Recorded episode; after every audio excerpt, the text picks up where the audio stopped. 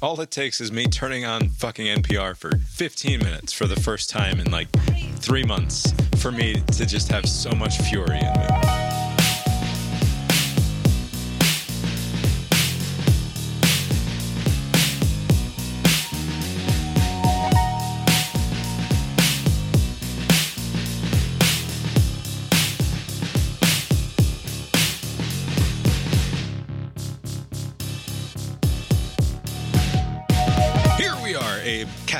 Brains, a podcast for a time of ideas so plentiful that there isn't any time at all for them to come, or to even resemble ideas, or to become remotely powerful enough to make even the least bit of difference, because everyone's ideas are stupid and nothing matters. How's that for a thesis, Hugo? My name is Bob, sitting across the way from my good friend and co-host. That's Abe. How you doing tonight, Abe? Doing well, Bob. Yeah, here we are. Lori is here too. How you doing tonight, Lori? Do you actually want me to know? Do you want to know? Do you want me to answer that? I do. I ask every week, and then I repeat it so the audience knows how you're doing tonight. How you doing tonight, Lori? I'm fine. Lori's fine. Tonight is Monday, August 28th, 2023. Back on the Monday Hot schedule. Back on the Monday schedule. Abe's in his Monday t shirt. this is my usual T-shirt. we are ready to go. Are we? We are super ready to go. Abe, uh, how are you, man? Uh, I'm good. What do you What have you been up to? You have a good weekend? Yes, yes. I had a good weekend. You know, um, so I have the uh, AMC A-list subscription, and I watch movies a lot. Um, and you know, one- Careful, careful listeners of the show will note that uh, that is true based on every previous episode of Cast Iron Brains. we may get new listeners. Who knows? You know, we're always increasing our listenership. But um, so you know, one of the advantages is that you get to choose when to go watch movies. Uh, this weekend on Sunday, in fact, there was this National Cinema Day or National Day of Movies. This Right? It's like Thought it was uh, like Thursday. four bucks a pop or four something like that. Right? dollars. At least here in Georgia was Sunday. I don't know if it, they did it on different days, but it was on Sunday here. And some of my I really hope they don't do National Cinema Day on different days depending on where you are. that would defeat the whole purpose of true. National Cinema Day. That is a good point. So on uh, uh, some of my my friends who uh, are always uh, looking to cut a dollar or two are like, "Hey, look at this! This is great." And uh, the feedback I gave them was like, "Hey, good for you. Have at it." I've noticed in the past, anytime they do a discount day, usually Tuesdays, it's always a shit show. There's always Less a lot than of desirable crowds at the Uh, movie yeah, the theater crowd, when the have a- tickets are cheap. Yeah, so maybe I don't know. They think, oh, this is a cheap experience, so I'm going to behave poor. I don't know what it is, what causes people to behave poorly in the theaters. I said that's great for you, but I'm going to avoid the theaters like the plague this upcoming Sunday. I'm glad other people will go. Uh, turns out that it was like what eight and a half million tickets were sold on Sunday, so bully for them. Uh, in Atlanta, though, one of the nearby theaters, there was like there were a lot of people, and one of my friends went there, and so they're sending pictures of how many people. I mean, the place was packed. It looked like some big movie was out, even though there wasn't. Uh, and like 30 minutes later, he sends a follow up picture, and now there's like cops because there was like a shooting or something. Well, Uh, there was, this- welcome to Atlanta. so I was like, all right. So uh, I, I, I mean, I don't go to that particular theater, but I was like, all right, I'm glad I missed that. It, it turns out maybe there wasn't actually a, an actual shooting. Maybe somebody yelled gun in a crowded theater, but everybody just took them at their word and just kind of panic ran. Uh, so not didn't miss a lot on Sunday. I don't appreciate your cowardice uh, in terms of uh, what you're willing to say about the sorts of crowds who uh, who might show up on a day like that. I can't get a good read on them, but I do just you know. think so? Do you is is the theory then you're being as generous as possible to uh, these people Yes. that someone who pays sixteen or eighteen dollars for a movie ticket is going to value that experience more and behave themselves accordingly. That they wouldn't want to diminish that experience for themselves, uh, and and and at the same time they would be courteous of the investment made by their fellow moviegoers, and therefore they are on their uh, best behavior Whereas somebody who's only paid $4, that's not enough for them to value the experience. And so they just behave That's as though it. something's been given to them. Or, in a less charitable way, is it just that a shittier class of human beings shows up when the tickets are cheaper? either. No, that's not it. No. What's What is your theory, Lori? It's that people who can't afford to do the thing, whatever the thing is, Yes. typically, aren't practiced at doing that thing and don't know the Oh, I see. etiquette of doing that thing. They're noobs. So if you never go because you can't afford it, and then suddenly one day you can, you're just an idiot there. You don't So- know what you're doing. So this would be like if I were to be invited to one of these uh, hoity-toity dinners where they have way too many utensils, and yeah, I don't know you would like which lick the utensil to plate, use. Yeah. obviously, because you don't, because you're a noob. I just use my hands. Like, oh, this salad Yeah. is great. But you that- don't. That's the thing. You don't not go to fancy dinners because you can't afford it. Right. You can. yes. I'm very surprised that Lori's take here is not that poor people are less civilized. That I'm surprised that's not your position. Less refined. Okay, so if you follow what I'm saying, Okay, so we can get eventually to the poors are less civilized. it's not their fault. It's not because they're poor. It's because they're not in the club. They don't know. It's not like sudden like it. It's not like they you're poor, so you don't know how to act. It's just that if you're poor, you don't get to do the experiences, so you don't learn how to act in those experiences. so they they have not yet learned to code switch in the vernacular of our time, right? Like is it code switching to Sort like of. have It's- etiquette? Yes, I think that is sort of like the definition of code switching that you would turn off your uh, normal or natural tendencies or the way that Yeah. you would naturally communicate or behave in any given situation and instead pretend you're you're you're code switching you're changing Sure. But yeah, it's it leads to poor people don't know how to act, but it's not it's it's cuz they haven't been. They don't know. Maybe that's yeah. That's what I, I, I'm not sure what. I mean that that sounds about right, but I don't know what causes it. Maybe it's just like, you know, like you're maybe you're you're right. Like Lori says, they're not used to this, and so like they're at home. You're usually talking at home. You come to the theater. You're talking in the theater. I don't know what it is. It's not Well, like it's like in part it's, it's the party atmosphere of the fact that like oh now there's like 400 people in this yeah, room also right like too that's, many people that's makes part it of it shitty. when there's a just giant pile of people people behave less pleasantly uh, but it's in also general. like when the Auburn fans come to Athens and they act awful, it's cuz they don't have a bar scene. They only know the house party scene, and the way you behave at the house party is not the same way you behave at the bar. You don't just throw your beer on the floor when you're done with it and yell. Like that's that not how you act in the bar.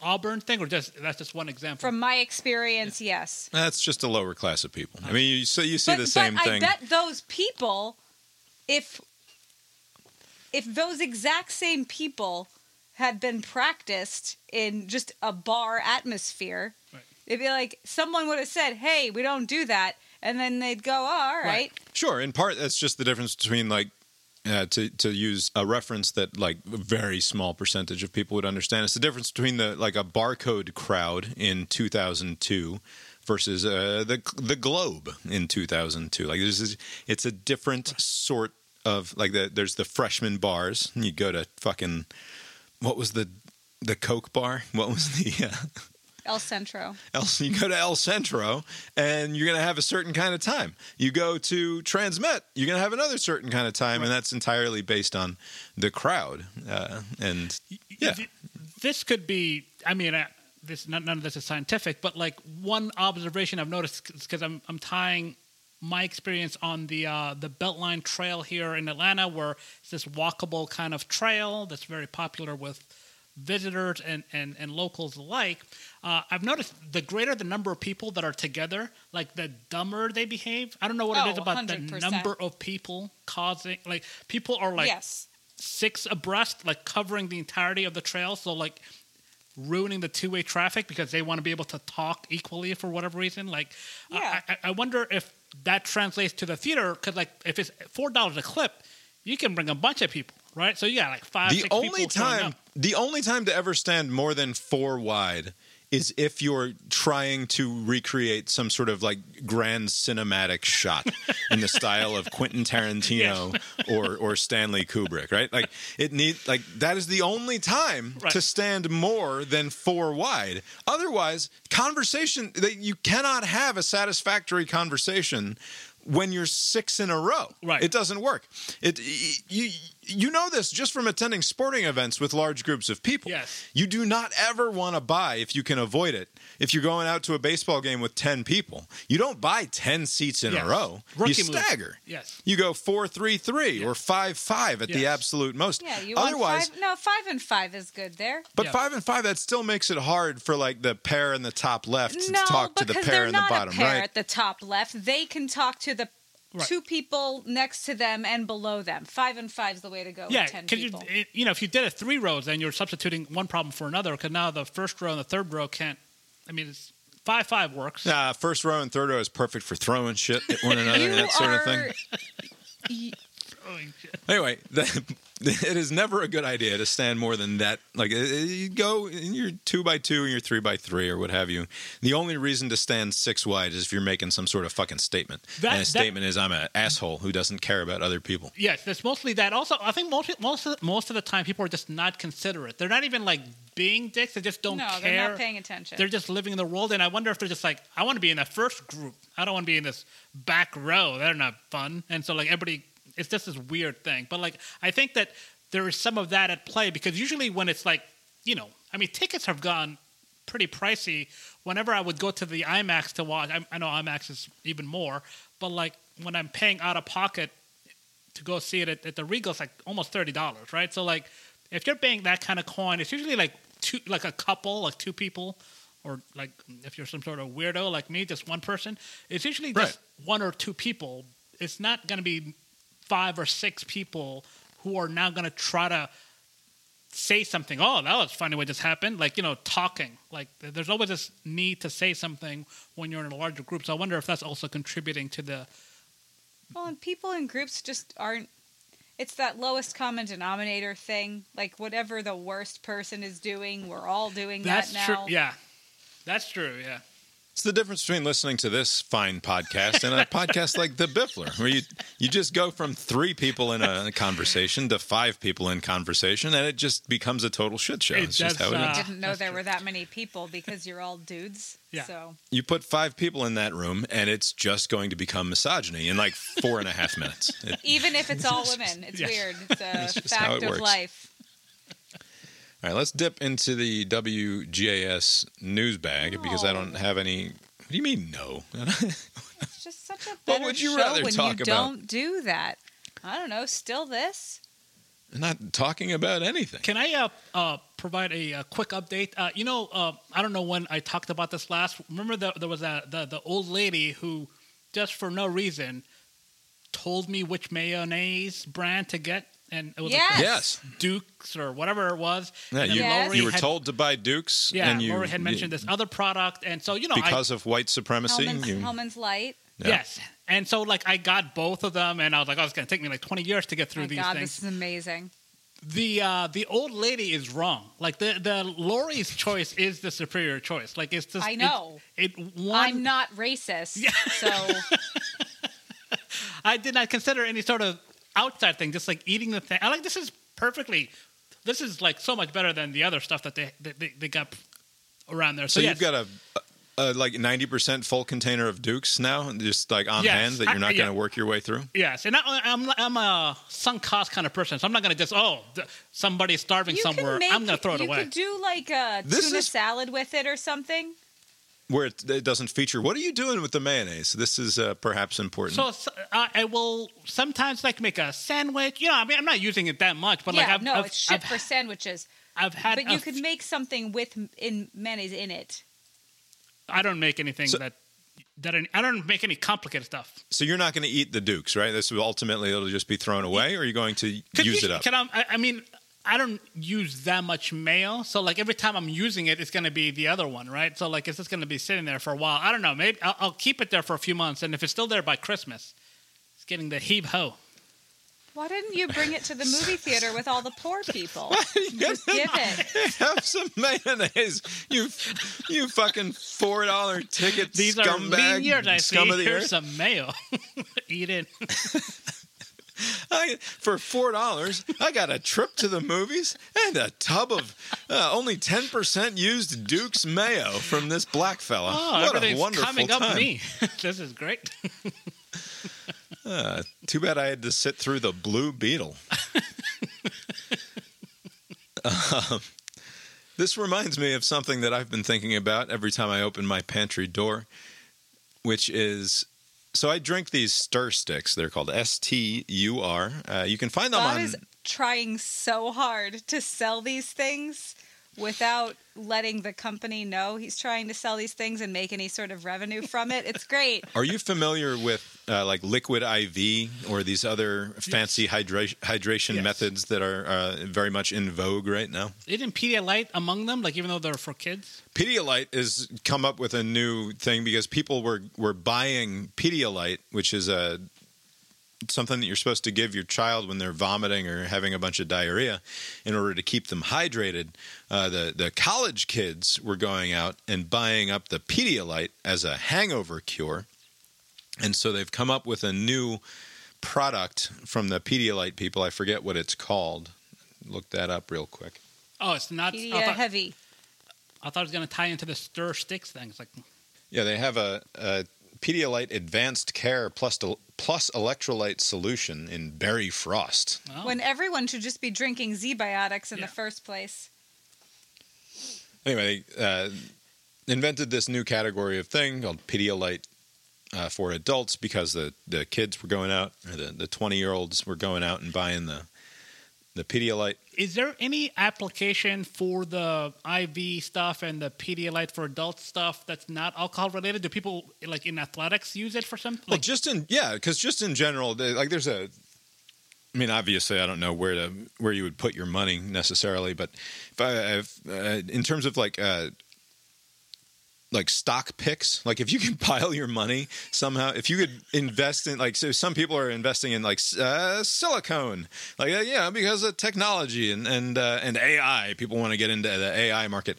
There's a huge exploding market for like advanced hydration bullshit Okay. right? And it's it's all just fucking salt packets. Like my uh, the, the IV, the liquid IV thing. And I, the first time that I had one, I went out to Denver, and uh, you're saying besides getting wasted, what is the point of the liquid IVs? And they they're big in in places where you Workout culture. yeah, workout culture, and then if you're going into higher elevation, they're Okay. like, "Oh, you got to stay hydrated, so you better have the fucking liquid IV." But liquid IV is extremely expensive.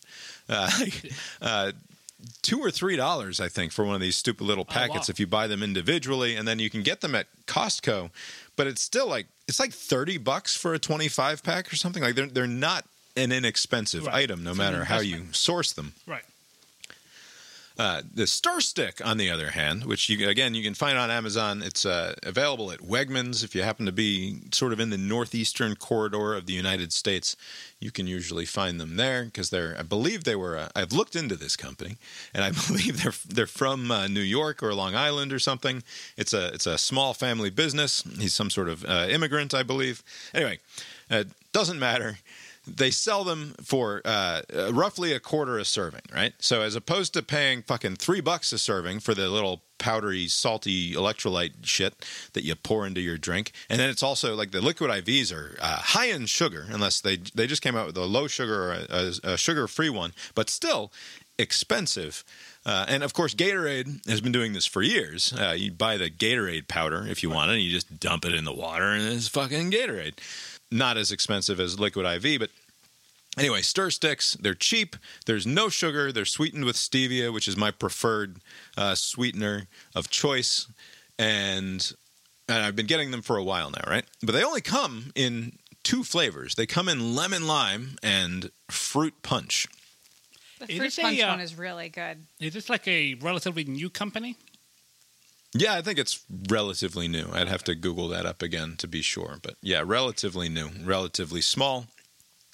And again, uh, they have multiple products. The the I think they're they're more sort of famous for. They're, they have a bigger market share in the little water squirtle bottles. Okay. So like uh, like you get the little squirtle flavor thing, and you squeezy the plastic thing into your water, and now you have flavored water. Yeah.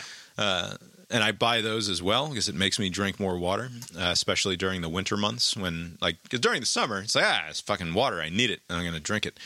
But if I'm not consciously trying to do so in the in the winter, I like to have the little bit of flavor in there. Anyway, this is all uh, beside the point. Lori made the key observation, which is that the fruit punch one is really good, Okay. right? It is. It is better than the lemon lime one, but every time I go to purchase stir sticks from Wegmans, I buy an equal number of fruit punch stir sticks and lemon lime stir sticks, despite the fact that my preference is for fruit punch, my children's preference is for fruit punch. Why are you doing this? and my wife's preference is for fruit punch.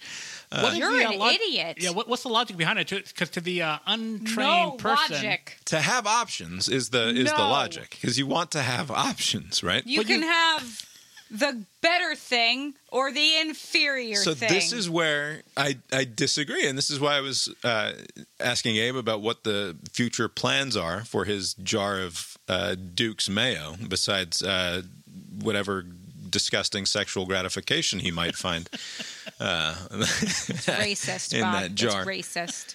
but uh, I continue to buy the lemon lime stir sticks despite no one else choosing them except me, and I alternate. So I'm a person who I go to the pantry, and if I had a fruit punch stir stick yesterday, I choose the lemon lime stir stick for today.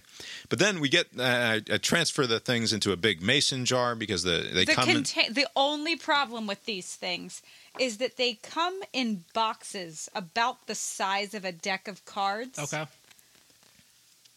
But they're so lightweight that and they've only put i'm not complaining because they're, they're cost efficient but these boxes could fit more in them first of all Right, the box costs two dollars. It's a small box. It only has eight of the little. It 'cause only it's, has eight. It's like a There little should be foil. 10. It's like a little foil packet about the size of a middle finger or something. Yeah. like when like a tall sugar packet you Right, and, and then you rip the foil packet But- open, you dump it in your water, you shake it up, and you drink the They- thing. and i'm not i would rather they raise the price by the cost of two more and just put 10 in there Yes. because it's stupid waste of space but also they're so lightweight and the boxes are narrow so they fucking fall over if they're in your pantry and you even think about putting your hand near one. It's uh, it's just like a deck of cards falling down. It's so annoying. Man. so bob started putting them in the mason jar. It it was annoying to me too, just because it's like I don't want to have to go and open the little cardboard flappy thing every time because I'm in there twice a day. Stupid. So like, whatever. I'm not as upset about it as Lori apparently was. But I took one of our giant mason jars and I just I just dump like two or three or four of the boxes of the stir sticks into the mason jars, and then I just pick one out of the mason jar every time I want one. Uh, but what you find is because uh, I'm not the only one drinking them. That the fruit punches go fucking quick. Yes. And I then- drink one a week max, and I blindly reach in. I don't. I don't. I it's. I leave it to chance. So I if disagree. you pick You're- the lesser product, you wouldn't throw it back into the mason jar and No. blindly pick again. I think No. she's telling. I don't think she realizes it, perhaps, but she chooses fruit punch more often than she chooses lemon lime. Random If chance. I were choosing, yes. And my kids always request fruit punch. Every once in a while, Katie will request a lemon lime, but it is to their preference. I'm annoyed. No, I because I'm annoyed when I get the lemon lime. I'm like, oh, okay. yeah, Why are you buying them? yeah. If they Stop buying them. if they So that- if they came that way, where basically they're just lumping it, so you had no choice. Totally. That's fine. But you're going out of your way to pick something that you yourself believe is the lesser product. You're also telling the company that they should make more It's of them. Yeah, they're about No, to see, but- discontinue this product, but like, boy, this is big in no, I want them to make more flavors, not just fruit punch and lemon lime. So if I continue to buy No. all of their inventory of both, then perhaps they'll say, "Ah, we can do no wrong. We might as Right, well but throw you- out a bunch of new flavors." If you fixate on just one, they're like, oh, this is uh, product is moving, but that bullshit lemon f- concoction Yeah. is garbage. you Anyway, need to throw here's in the theory. So I've got uh, fruit punch flavor. Is like I would say as a as a product it's a nine out of ten. Like it, for everything that it does for me, the fruit punch is a nine out of ten. It it does the it's got the electrolytes. It does the function of the of the Gatorade without any of the sugar. It it's a delicious thing that I can chug down or or sip as the afternoon goes on. It's just a great product. It tastes good, and the the amount when I pour it into my Nalgene, that's the almost precise dilution level I'm after. I take one of these packets, I turn it into a liter of uh, electrolyte hydration sport drink, and I'm set. It's it's perfect. Uh, the fruit the fruit punch that's the fruit punch. The lemon lime, uh, I guess seven. I still enjoy it. I still like the flavor. I especially like all of the things that it does for me. But I will acknowledge it's not as good. But you use those water things too, the squirt ones. yeah, I also do the Squirtle, Those but that's come in more flavors. those come in more flavors, and yeah, I I, I juggle those from uh, grocery store trip to grocery store trip, uh, changing it up. But that's not an electrolyte situation. That's not like uh, I'm worried No. about uh, having been on a run and now I need to replenish the the salt or what have you.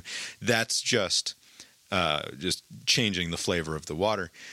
The point is, is that I think that I would not appreciate the fruit punch as much if it was a pantry full of only fruit punch, right? And so what I'm doing is I'm setting myself up to really enjoy the fruit punch. Now the the downside is that now I've gotten like 3 weeks now only drinking goddamn lemon lime because my family drank up all the fruit punch ones. Uh, Gotta be mostly the kids. I have one a week max. I think it was also our trip to Florida that yeah, I didn't have any on that. that did this, and and the fruit punch ones disappeared more quickly on that trip as well, because seemingly almost universally, the fruit punch is preferred. Well, yeah, over one the is lemon nine lime. out of ten, and the other one is seven out of ten. Easy math, Bob. Right.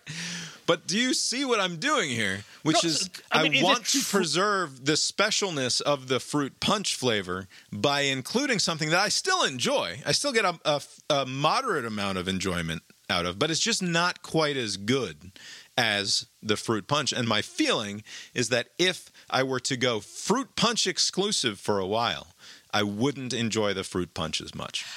That that could be true, but there's an easy solution here. You could just test it out. Just just get fruit punch and see if anybody complains. Oh boy, life is too easy. I wouldn't mind if I had some lemon lime bullshit Our to deal kids' with. Kids' lives are obviously too easy.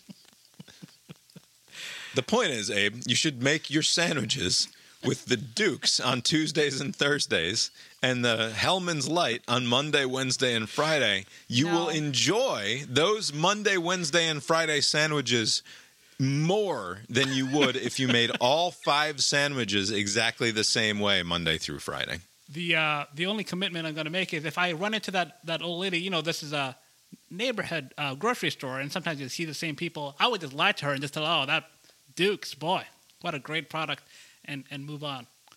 a neighborhood uh, grocery store where you don't see a man it's not called manslaughter kroger because that would just be a random encounter with with a person who happened to come in no you really know these people over time and so when you kill them it's murder kroger There's hardly any murders anymore. That's in the past.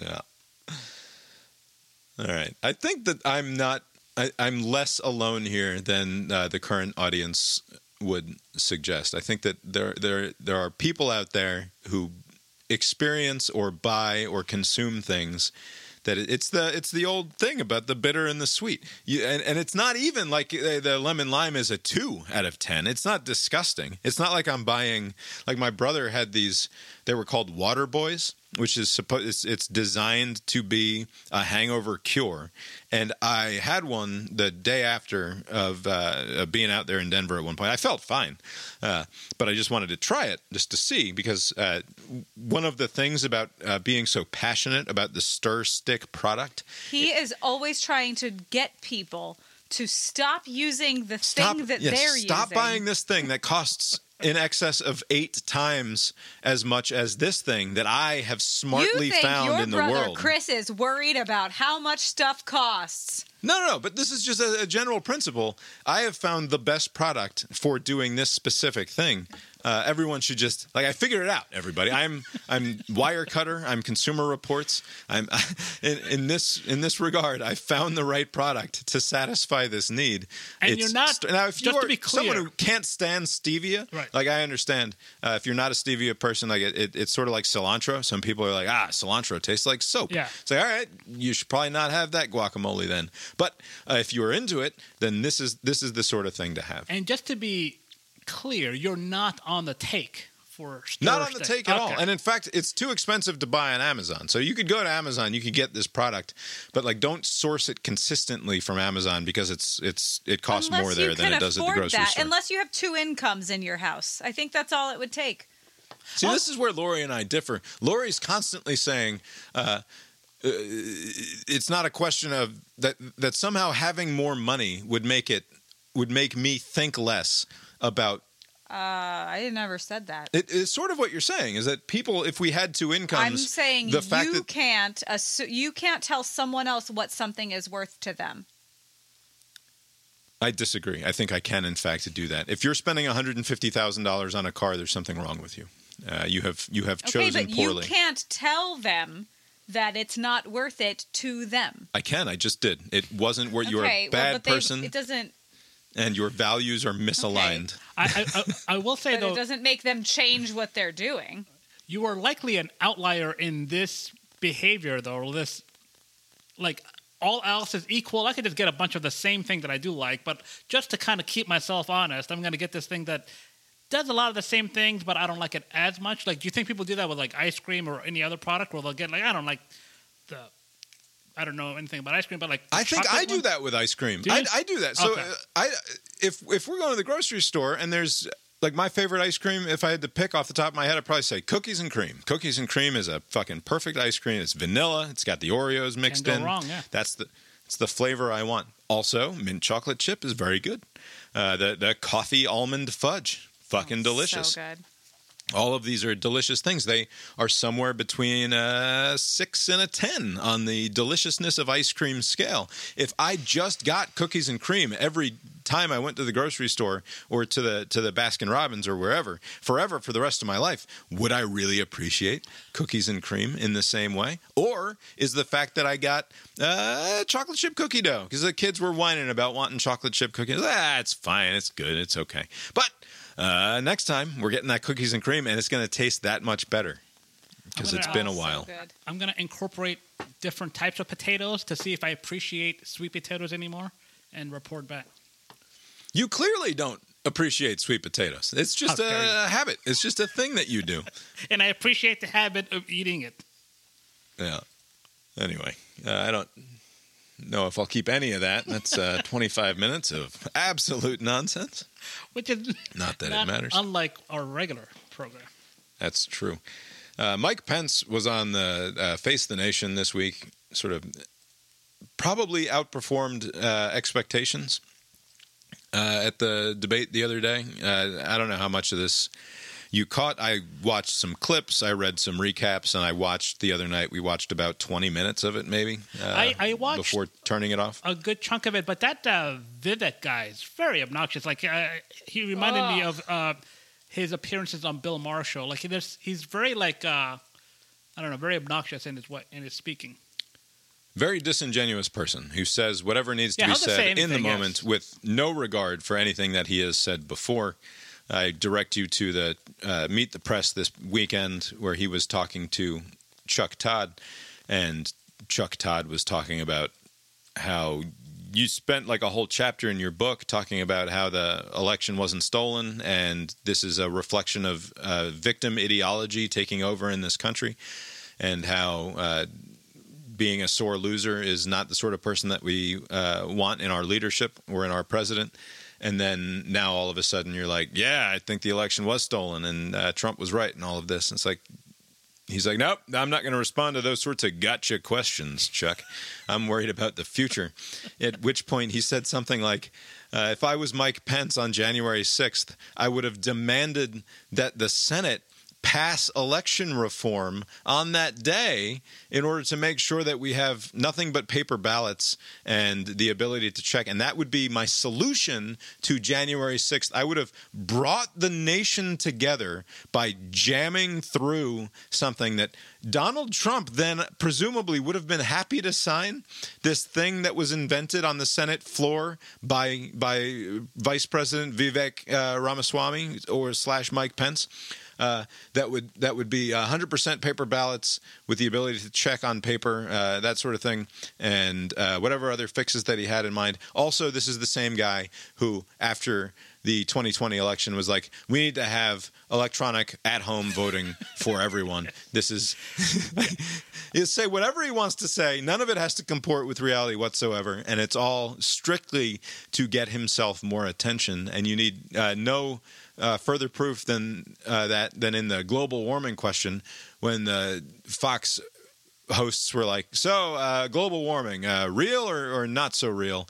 And the seven of them up there were like, "Yeah, global warming is real." They raised their hand, uh, and and Vivek's hand doesn't go up. It's like, "Ha, I know how this works. If all seven of their hands go up, but mine doesn't, they're coming They're to co- me, yeah, of course. and I get to Yes. talk now." Right. And what? Anyway, Yeah, like climate change regime, like like the way he, like he comes across somebody who's just trying to raise his profile. He's not really expecting to to win anything. He just wants his name out there long enough to do whatever.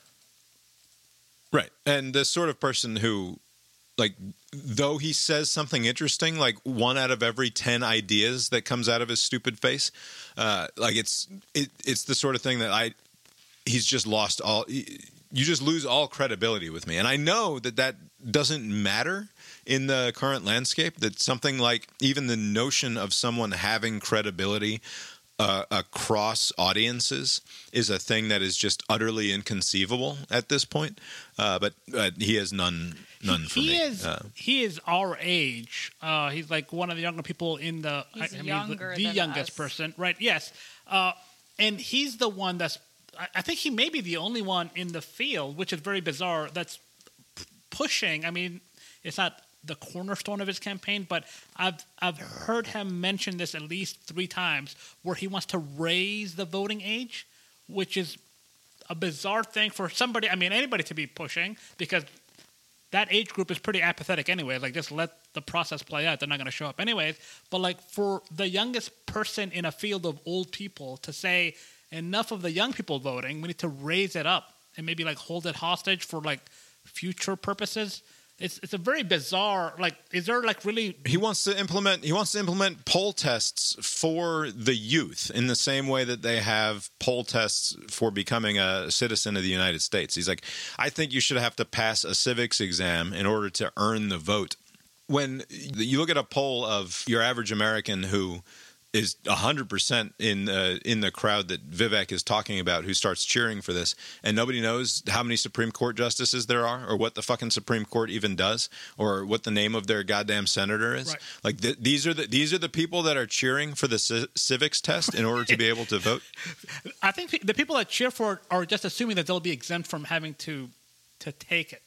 Uh, Right. and- and it's- old. And it's not like, you know, once you turn 25, people all of a sudden know who their senator is. You know, like whatever ignorance you had at 18 is just going to get worse the older you get. It's just a very, what, what I find strange about that is that there isn't really, like, you know, like there are these stupid ideas that are uh, bandied about. One of them is like, let's send the military to the border. Like a stupid idea, but I can see somebody out there think, oh, yeah, that's, a, that's going to solve the problem, right? Like somebody's going to think that's going to solve the problem.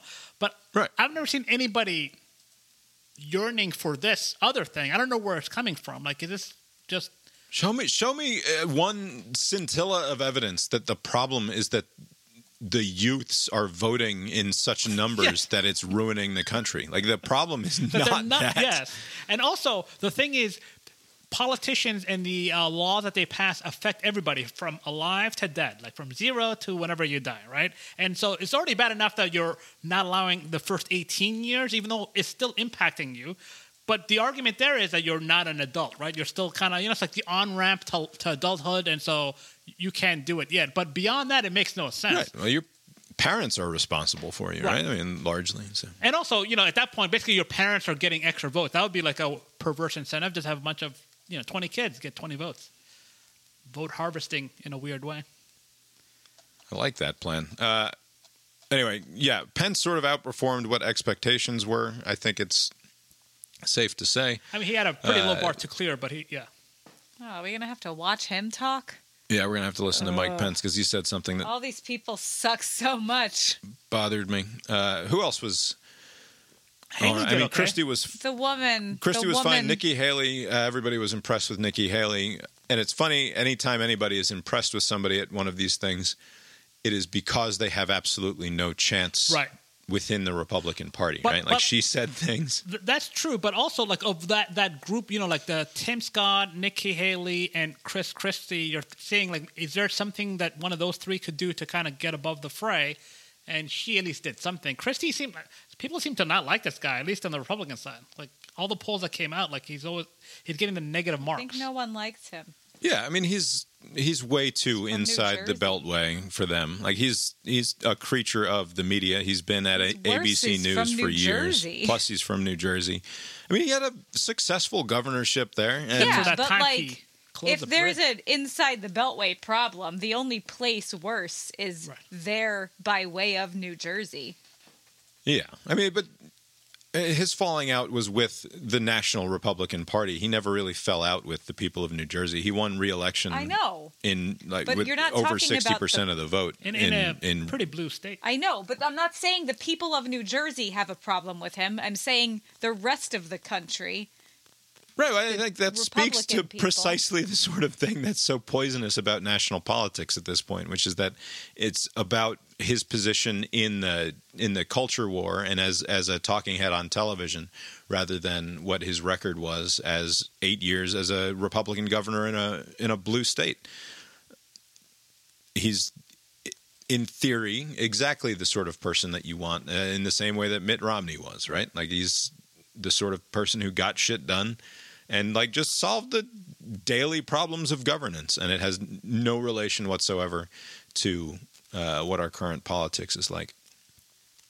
Um, yeah i found tim scott to be weird in the couple of answers that i saw him give. Like his his the abortion response was like weirdly over the top.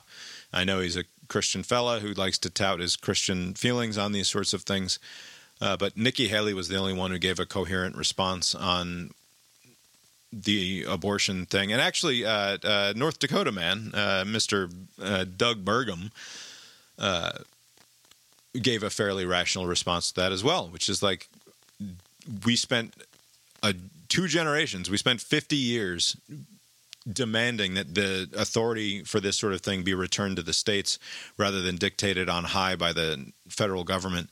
And now we're going to turn around 2 years later after we got what we wanted and demand and tell the American people that we want to nationally ban abortions after we spent 50 years saying we just want the power to return to the states. It's like I'll, I'll do whatever I want in North Dakota because North Dakota is a different uh, place than New York the women and Texas North and Dakota are different than the women of New York. They can move. I mean, I don't agree with him, but Right, I- they I- can move. Right. I, at least his position remains coherent uh, from one moment to the next, right? Like you we're going to figure out the people of North Dakota will figure out. Yeah, of course, Abe. The people the women of North Dakota are are biologically identical to the women of other states. But uh, do Republicans favor a federalist system or not? And That's true. at least By the way, on on the point, I, I, I don't know if you were going to play that the the Pence clip from Face the Nation, but on the point of abortion, I do find it interesting, and this is a point that I've made countless times, and you've said it doesn't matter. Let, let everyone take the win, like w- just so that they can get to some solution. But like a lot of these national law proposals that Nikki Haley and the like are pushing are 15 weeks, not six weeks, but 15 weeks, right? And so they say we're pro life 15 weeks, pro life 15 weeks. Like more than 90% of uh, abortions happen inside of 15 weeks, right? So, like, I still find that an incoherent argument. Like you've been talking pro-life all this time, and if you Well, if you se- if you can read, it, it it doesn't to me. It doesn't take much to read into what Nikki Haley is saying there. That this is a separation of church and state issue. I she she is uh, proud. Uh, I think she says something to the effect of, "I'm proudly and and defiantly pro-life or whatever she says, right? Which is Like, meaningless it's- when you're pushing something that Well, but you can be pro something and not make everybody else be that thing. Right. For her, she cannot fathom a situation in which she would choose to have an abortion. This is exactly what we want out of our No, that's true. politicians. I know- I know that's- for them to have Yes. certain beliefs and then recognize that we are in a pluralistic society in which abortion is just a fundamental fact of our existence. That there are uh, I mean, is she even like the fact that she's up there saying contraception should be readily available for all Yeah. is sort of revolutionary in Republican circles, uh, which is remarkable to say in 2023. Uh, but but it's a great point that if you want to reduce the number of abortions, you should increase the amount of contraception that's available to uh, the people who are showing up for four dollar uh, movie day at the at the local AMC uh, for the rabble out there. Uh, I, I don't see it as an incoherence as Well, long as you're only- willing to as as long as you're willing to acknowledge that this is a, a morality that matters to her personally, and she's not trying to impose it on everyone else. It's the sort of thing that you want in your politicians. But, but but also Pence is also gravitating towards the 15 weeks at the national level. Also, basically saying states can be more strict, but like you can be looser than 15 weeks or something like that. And to me, that seems like it's like a political uh, answer to something that they didn't want in the first place. They would prefer six weeks, but because they see that this is a, a loser of an issue at the polls, like every time that this has come up in the last year or two since the Supreme Court decision, it's gone decidedly the other way. Like even in red states, even if it's a standalone issue uh, in August or July, like the numbers are the other way. And if this is a dominant issue next year, it's going to uh, drown out other issues. And so they're trying to get ahead of it. I think this seems like a cynical move, but it's just weird that there's, and, and that's fine if they, that's the approach you want to take. But all along, it was like pro life, life, life, life, life, life, life. And now you're like 15 weeks is fine, which is like, what the hell was the point of all this? Just leave Roe v. Wade where it stood, which was just a few weeks after that, like 20 weeks or 22 weeks or whatever it was. It just seems like all of this energy, all of this harm that's been caused was just for the appearance of being holy, not actually being holy. Well, on that note, it's time to get into what Mike Pence said at the start of his interview with CBS's Face the Nation this weekend. Um, Maggie Brennan was not there on Sunday morning, much to my dismay. Instead, it's uh, fill in host Nancy Cordes, who didn't even announce at the start of the show that she was filling in for Maggie Brennan, wow. which I found to be a, a tremendous insult to Maggie's position there at CBS. We want to turn now to politics and former Vice President Mike Pence, who joins us from Indiana this morning. Mr. Vice President, thank you so much for being here. Thank you, Nancy. Thanks for having me on. Absolutely. I- want to start with this shooting in Jacksonville. You know, here we are. It's the eve of the 60th anniversary of the March on Washington, and yet we're appearing we're appearing to witness uh, a rise in racial hatred, in white supremacy across the country. What can you do? What can your party do? What can the nation do to address this? Well, there's no place in America for racially inspired violence, and I, I condemn what occurred in Jacksonville in the strongest possible terms. That wasn't a criminal act. Uh, that was an act of evil. Also a Uh, crime. And uh, uh, but I, I and I, our, our prayers are with the families who lost loved ones and those that are injured. Karen and I prayed this morning for them. And as a Marine Corps family, we also prayed uh, for the families of our Marines that were lost and injured in the Osprey crash. Uh, we, we believe in prayer uh, at our house, Nancy. Bit but, but look, I, I, this issue of mass shooting is one that I think we need leadership in this country uh, afresh. I, I, I will tell you that uh, I, I believe uh, that the, the there's a series of steps that we can take, providing law enforcement with the support that they need, uh, ending this uh, this long uh, experiment of defunding the police by the American left. Uh, I think we need to provide federal funding to provide armed guards at all of our public and private schools.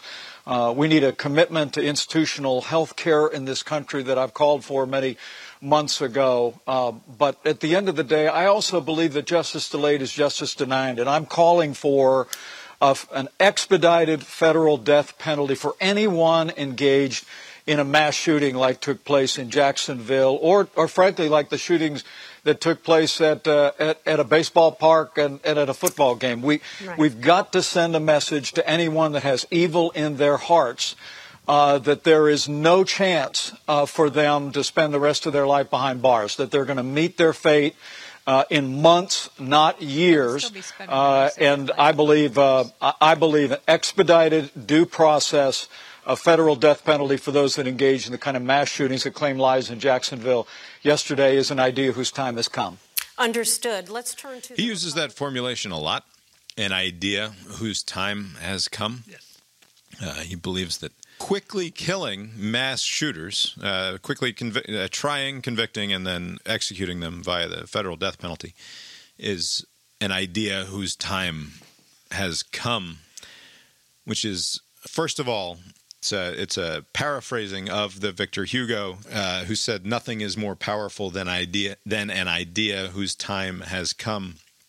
It's uh, sort of a, a, riff on that phrasing. This was a guy. Uh, this is Mike Pence who suggests in his long answer to the question that we need to drop all this defund the police narrative stuff and make sure that we have police officers at our schools and universities. Uh, this this killing that happened was by a guy who went to who, who arrived at a historic uh, at some black college, some historically HBCU, I believe, down there in Florida, and was turned away by the security guard working there, and he he he left the university when somebody was like, "Hey, uh, guy, what are you doing here? You look a little funky." Uh, and so he's like, ah, nothing, I'm leaving. And he went to the dollar store where he found uh, other black people to kill. So I'm not sure why, uh, how that factors in to Mike yeah. Pence's narrative about this particular event. But also, Mike Pence talked uh, in many of his answers at the debate about his heavenly Father, uh, uh, Jesus Christ, his personal Lord and Savior, and heavenly Father Jesus Christ. So that man who uh, gave his life to Christ in a moment some many number of years ago, who centers his uh, prayerful nature as much as possible, and believes that uh, uh, appealing to his heavenly Father, the good Lord above, uh, is meaningful to him in the way that he conducts himself publicly, wants to go from uh, uh, current situation, which, by the way, also further, half of all mass shooters die in the process of, of doing the mass shooting. Yes. That was the what I could find online anyway. Something like half of all mass shooters are dead by the time the event is over. Often right, so there's not any hands, right? I mean, sometimes they're engaging with whomever shows up, and other times they see that that's going to happen and they just kill off themselves. I don't know which of the two this was. Did he kill himself before the engagement, or was there some sort of? Uh, he killed himself. Yeah. Okay. So he found that uh, he, he shot the three people there, and then the police showed up, and he locks himself in a in a back office at the dollar store, and does the does the deed himself, because uh, death is not something that is an obstacle right. to the people who have evil in their hearts. You fucking moron! It's not a deterrent. When you have e- evil in your heart, death is not a deterrent. Overwhelmingly, they fully expect to die in the act of carrying this out. And if they're not killed in that act, they usually turn the gun on themselves, right? right? It, it happens time after time. They don't expect to survive these fucking situations. Overwhelmingly. That's not the mindset. So, an expedited death penalty, which, by the way, this is a man whose heavenly father is Jesus Christ, who said that we used to say in the according to the old law thou shalt not kill uh, but don't go judging the murderers because if you have even a bad thought about your brother, about the man next to you, then you are just as liable to be judged by God as the murderer is, right? right? So that that that's the extent to which Christ believed that we should forgive the sins of those around us because all of our uh, actions ourselves are not pure of heart. Let he who is without sin cast the first goddamn stone. I don't know where he gets it in his head that the idea of what Christ, his heavenly Father, wants him to do is to quickly kill people who have uh, uh, sinned against us on this earth. I, I, I it's this sort of hypocrisy that is completely unacceptable to me. I, I, I frequently say hypocrisy is good, that it is, be- but anytime that it's this sort of retributive, uh, uh, venge filled, uh, balancing of the scales, that's the sort of hypocrisy that I just can't abide. You- I can't fucking stand it. I, I do wonder if uh, maybe this happened. The timing of this happened to where he couldn't like pull another or a modified version of this standard talking point, but like everything that he mentioned was either uh, not relevant to what happened or it would be ineffective, like you said. So like the, the two areas would be prevention and deterrence. He mentioned schools uh, and and some other institutions, but like you can't harden up all the soft targets, just like this example showed. So if you harden up the school, where our primary target, they say, okay, let's go to some other place. Like you're always going to find another place. So instead of killing 10 people, he killed three. You're still killing people, right? So there isn't any sort of uh, logistical way out of this to where you can harden up a Dollar Tree or whatever this was, right? Like that's not to work, right? So like if they can't kill you, No, at the you have to make it way harder for people to get guns. If you're like, that is the obviously so that's the one that's off- the only Yeah. answer. Yeah, that's the one that's off the table. Like the one that, at least with, like, give people the fighting chance to where this person had like the long gun and also had like a regular gun that he killed himself with. So I guess he was prepared for whatever. Uh, so like the prevention stuff, whatever he proposed won't work, right? Because they're just going to go to somewhere. There's going to be people congregating everywhere, gas stations, at the dollar store, at, Co- at Costco. You're going to find people to kill. If you want to kill, there's nothing really stopping somebody from doing that. The second one is deterrence. Like, oh, if we fast track the death penalty, that's going to change the calculus somehow. There has been this it's kind of becoming like the the jihadi kind of thing where like they're not expecting to survive this. Like they're kind of going out this way. It's like this coward's exit, right? I'm gonna do a lot of harm, and then I'm going to kill myself so that I won't be held accountable. So like that undercuts the argument that death. Especially the way we do it, like, oh, what do you want to eat before we kill you? Are you feeling okay? Do you want to see your preacher? Like, that's not stopping anybody from doing this, right? Like, so and, and no- And I understand. I understand. Like as stupid as it is, like the old Trump line about like we need to do it more like the Philippines or the Chinese do it, where they just execute their drug dealers in the street. And Trump's like, "Yeah, man, we should we should consider just executing our drug dealers because then they won't want to be drug dealers anymore." At least that tracks, right? Like I I don't, I don't think it works. I think it's bad uh, from a basic civil libertarian perspective, but at least and also the I, that we probably shouldn't, uh, as a society, we shouldn't talk about killing many thousands of people, just as a general rule. Uh, but at least I can imagine, like, if some fucking drug dealer gets just executed in the street by the local constabulary Right. from time to time, Right. that. Uh, yeah, you'd be less likely to be dealing drugs out in the open. Uh, at least, like, I don't think it's a No, good. that's true, I don't think that's the sort of uh, coercive way that we want to solve these sorts of problems. But at least it tracks with the with the mass shooter thing. Like, you think you're going to stop the Virginia Tech guy from going around and killing 27 people or whatever the number is because he's afraid that he's going to be executed six months Yeah. from now instead of 22 years from now? It's ridiculous. But but I, I think because there's no other solution. But you're right because like in the in the drug example, people are trying to make money. They don't care about the harm that it causes to the people who were using this drug. So it doesn't matter if it's laced with fentanyl. I don't care if you die. I don't care. Everybody dies. I'm gonna make a buck, right? And so you're thinking, okay, let's fuck being nice. Let's make it cost prohibitive, right? Like basically, that's what they're thinking is like, we're gonna kill you if you do this, right? We're raising the cost to death, right? Like if you do this, we will kill you. Hopefully, some potential drug dealers are gonna say that's too steep a cost for me to risk just to make a buck. I'll just deliver pizzas or something else, right? At least there's some. I mean, as ridiculous. I, I'm not. I'm not for that either. Just to be clear, but you're right. At least there's some logic there. In this case, it is baked in that they're gonna die, right? Like they're like, I am going to. I'm not planning to survive this, right? I mean, in many cases, they they they kill themselves or they go out in a blaze of glory. Maybe they try to take a cop or two on their way out, but they're factoring into the cost death. So there's nothing that the state can propose that's going to raise the cost high enough in that situation, right? So like the solutions that the vice president mentions wouldn't do anything in these kind of cases, especially in this example. Like I mean, there are some other examples where cops prevented something from happening or it prevented a worse outcome. This one, I mean, there were what, three black people in there and they they killed all of them. So like there was nothing like none of the solutions that he offered up was going to do anything. Like this person did what they wanted to do. They killed, they died, and anyone can repeat this anywhere and there's nothing you can do about it. I mean, that's the answer, right? I mean, just don't be unlucky because this could happen to you. Tomorrow could be some other, you know, demographic group. Like, oh, if you're Jewish and you're at the store, or if you're whatever, like a woman at the, like something else will happen and somebody else will kill somebody else. So it's like these solutions aren't gonna do anything. It's just something to say in an interview so you can avoid the issue. Right.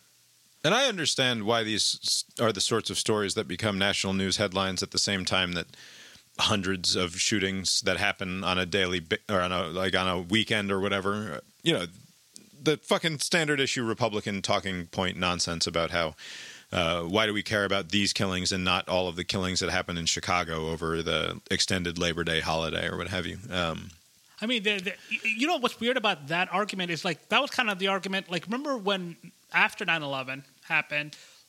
I mean, not immediately in the aftermath because there was a lot of uh, pound of flesh sentiment for a while after, but like once things kind of settled down, there was this. I think John Kerry kind of floated this idea like this is a law, like a, law law enforcement effort, like to like find out the people responsible, since this was a stateless actor, to follow law enforcement, like FBI, some sort of investigative effort to pursue the people and, and hold them accountable.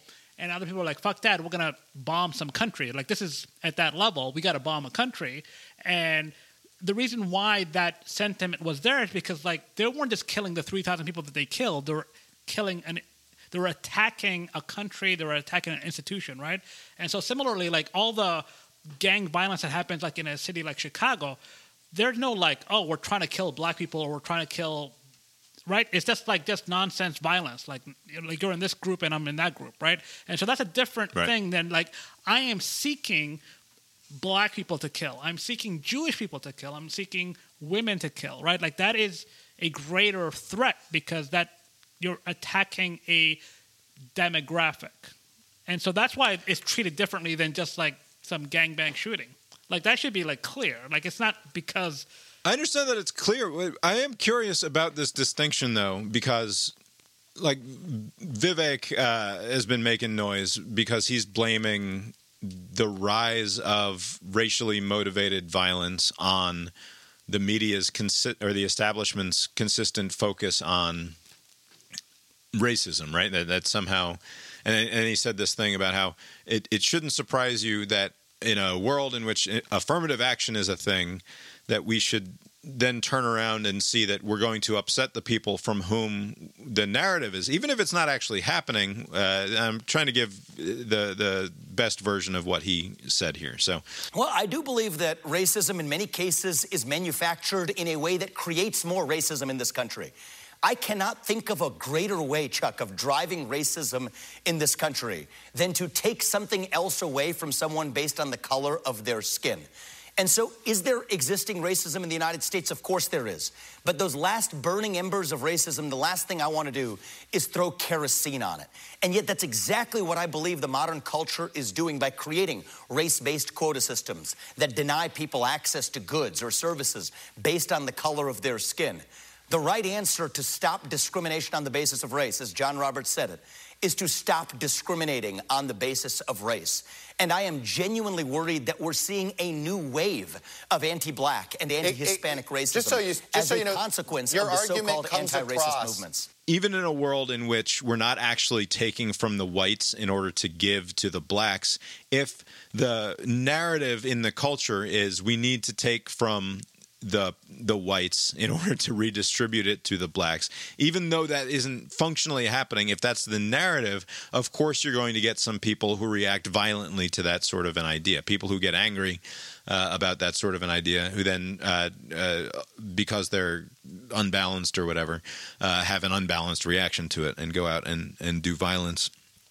Uh, i do wonder if because I don't think of gang violence in Chicago that results in 25 shootings or whatever over the course of a three day weekend uh, as a symptom of uh, a mental health issue, right? Like I don't ever think of But Bob, there's a mental health epidemic. Right, but I don't ever think of those people as being people. mentally unwell. I think that they live in horrific circumstances and are reacting to those horrific circumstances. Which is not good for your When- mental health, by the way, right? I mean, you're living in a very No, like- no, I, No, not denying that it's they don't have other like, but but in terms of like, is this person a crazy person? Like, I don't think of the person like they are doing a crazy behavior, right? Like gang fucking going out there with guns and shooting in the streets. That's fucking crazy. But it's also, but like, it's not crazy in the same way as the guy who was raised to believe that he shouldn't touch his wiener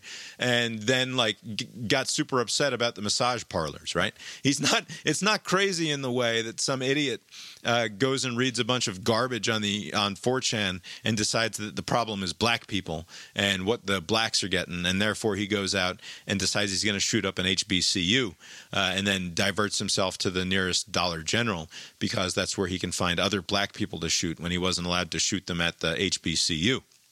Like that to me suggests a truly mentally deranged individual and not someone who's following a coherent ideology in any sort of way, right? And maybe that's just a problem like that's a that's a bias of mine, I guess. No, Uh, I don't. I think you're just right.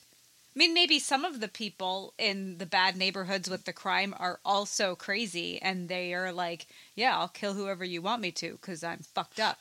But it's probably less. right, and, and, and Right, and when you and, and and so another thing that the Republicans have been bringing up lately is the fact that like we don't hear about the the mental illness of the trans individual who shot up the Catholic school uh, in Tennessee uh, whenever the hell it was that that happened.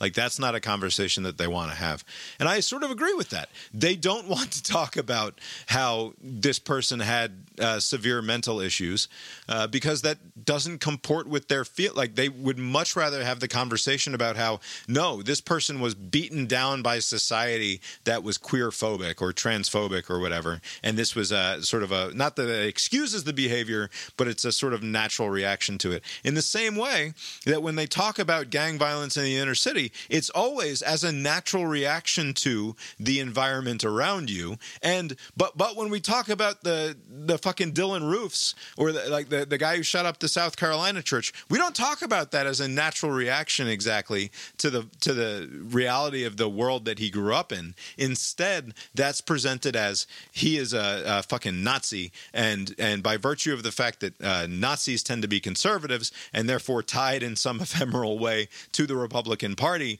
that this is a Republican problem, and uh, that any any time right wing violence happens, it's a, like, and I understand that being frustrating for your average fucking Republican who doesn't think of themselves as tied to uh, mass gun violence because they've never done any mass fucking gun violence, right? And it, it's not fair that they should be tied to it in that right, way. That, that's true. All right, so just just just to, I just want to make a couple of points. One, you know, so like again, this is not a limited to th- the city of Chicago, but it's always brought up, and it's a good just frame of reference.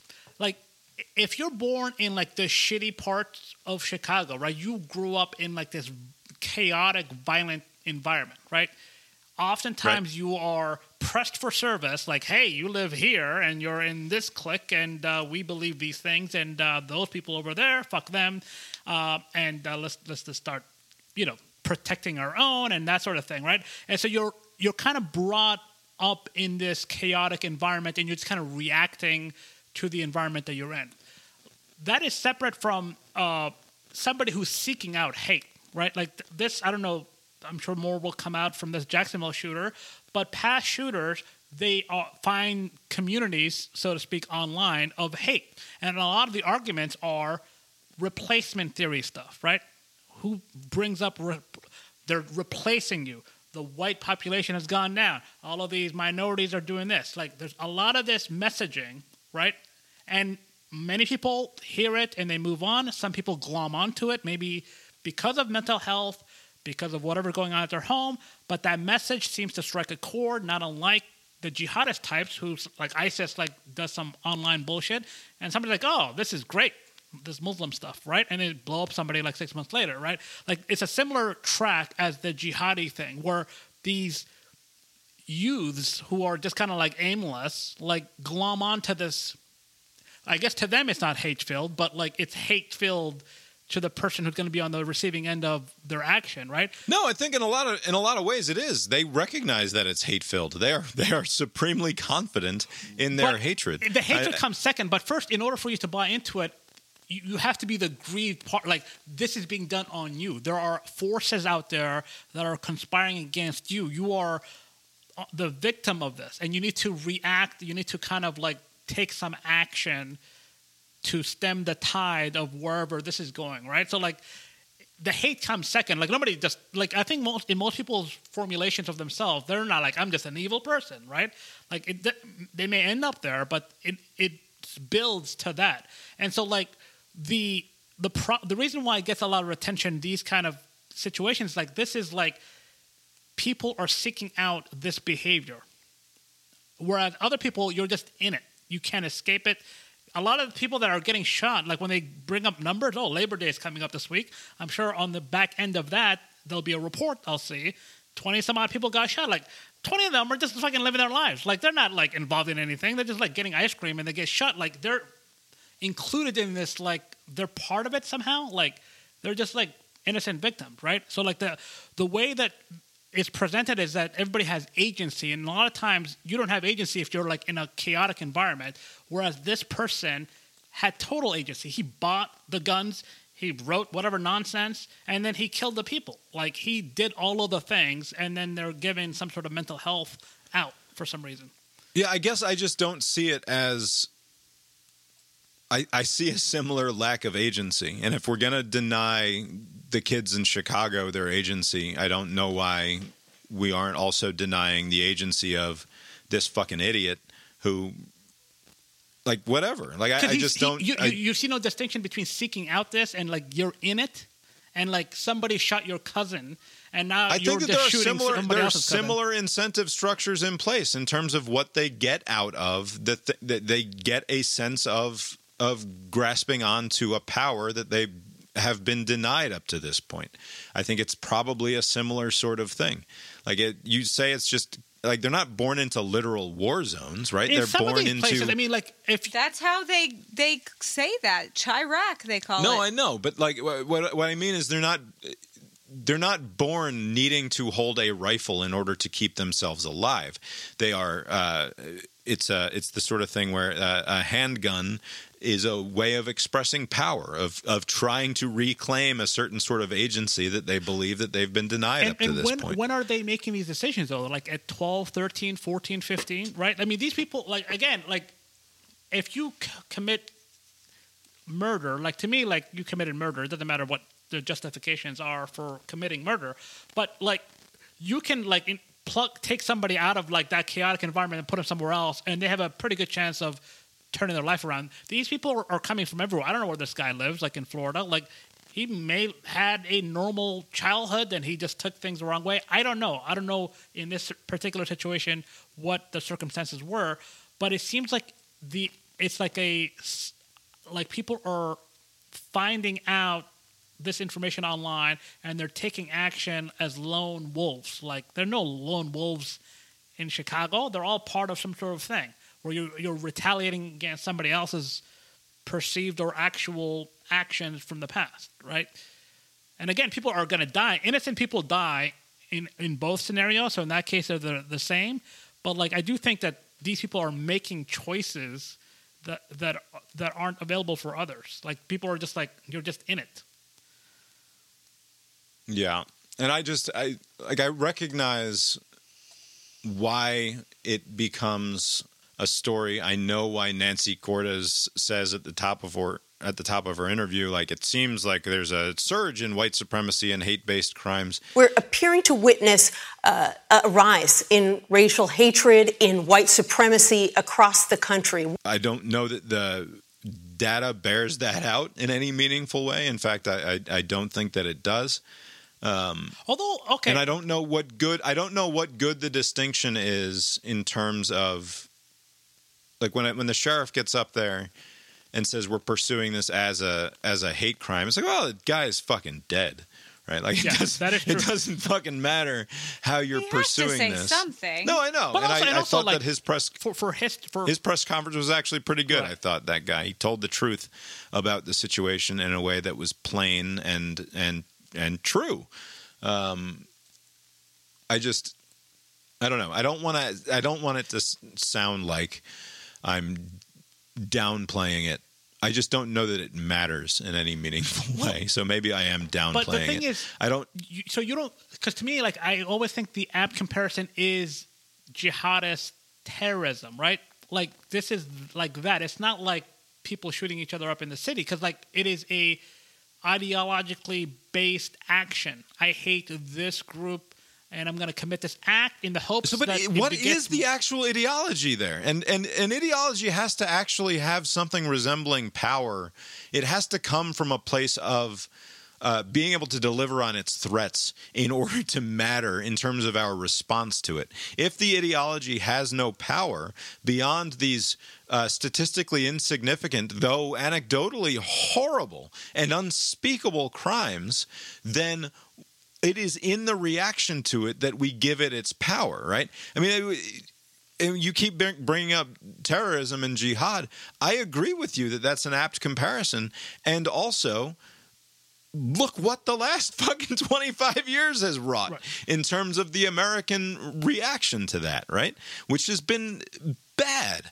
Uh, it, it wasn't good right but to go into Afghanistan and Iraq yeah you, you're right in the way that we did. you, you, you can learn from the, the bad behavior but, but but the reason why i think it's important to kind of see it for what's happening is because it again i'm going to set the jacksonville thing aside because i'm not as well read on this particular shooting uh, but there are some in that space that think that enough of these incidents is going to gin up some sort of race war Right, but Dylann Roof didn't start a race Right, war, right? but that's he the- didn't. again, even that's- even Donald Trump's presidency, the most appalling display of white supremacy in in 60 years in this country, didn't start the race war, right? It's not like the the the the reason that we were sold on the war on terror is because we sort of believed because we're dumb that uh, enough Muslims would want to see New York burned to the ground and to see the caliphate uh, uh, take over the world, right? That that jihadist uh, Islamic terrorist Islam was going to uh, destroy civilization if we didn't do something about it. Does anyone really believe? That white supremacy is going to reign in this country, like not not the sociologists, right? Not the Ibram X Kendis and the and the other of that type who would make these sorts of arguments. But does do any fucking normies out there believe that we might be in a situation in which the Dylann Roofs and the Jacksonville assholes of the world fucking win? The answer or is- become such a No, obviously it's no. But the the issue though is that the people who are committing these acts, they're hoping that it's so. The answer is no. But the what's motivating these actions, I would imagine, is that the maybe the next one will. Maybe there's going to be some sort of tipping point that we're going to reach, and it's going to. I mean, basically, you're trying to create a retaliation spiral, which is kind of like the environment that that parts of Chicago are, right? It doesn't matter like how it started. Like it's you kill me, I kill you, and then back and forth, back and forth, right? So like the 9/11 attacks wasn't like just just that was it. The hope was like you attack them, America overreacts, comes over the top, atta- you know, in, in the process killing Right. people who great success. Right. But then the, the hope case. was that the people who were caught up in, you know, in this dragnet uh, p- policies that came afterwards would would become uh, jihadists themselves. That that part didn't happen. So there was no retaliation spiral, but that was the hope that they had. And and these people have a similar hope that there's going to be some sort of reta- like some black person will say enough, and they kill some like white person, and and then you know, again, Right, but that's ins- that's insane. is. I mean, to you're killing that, people right? because of some fucking made up bullshit. The whole no, thing but is that's what I mean. The, the, the, the, the, in order to believe that you're going to spark a, a violent civil war because you went into the Dollar General and shot up some black folks is a crazy thing to believe. But this is a crazy Yes. person. It is a crazy. Yes. Right. So then maybe we should just maybe the answer is not to talk about the rise of uh, white supremacist violence.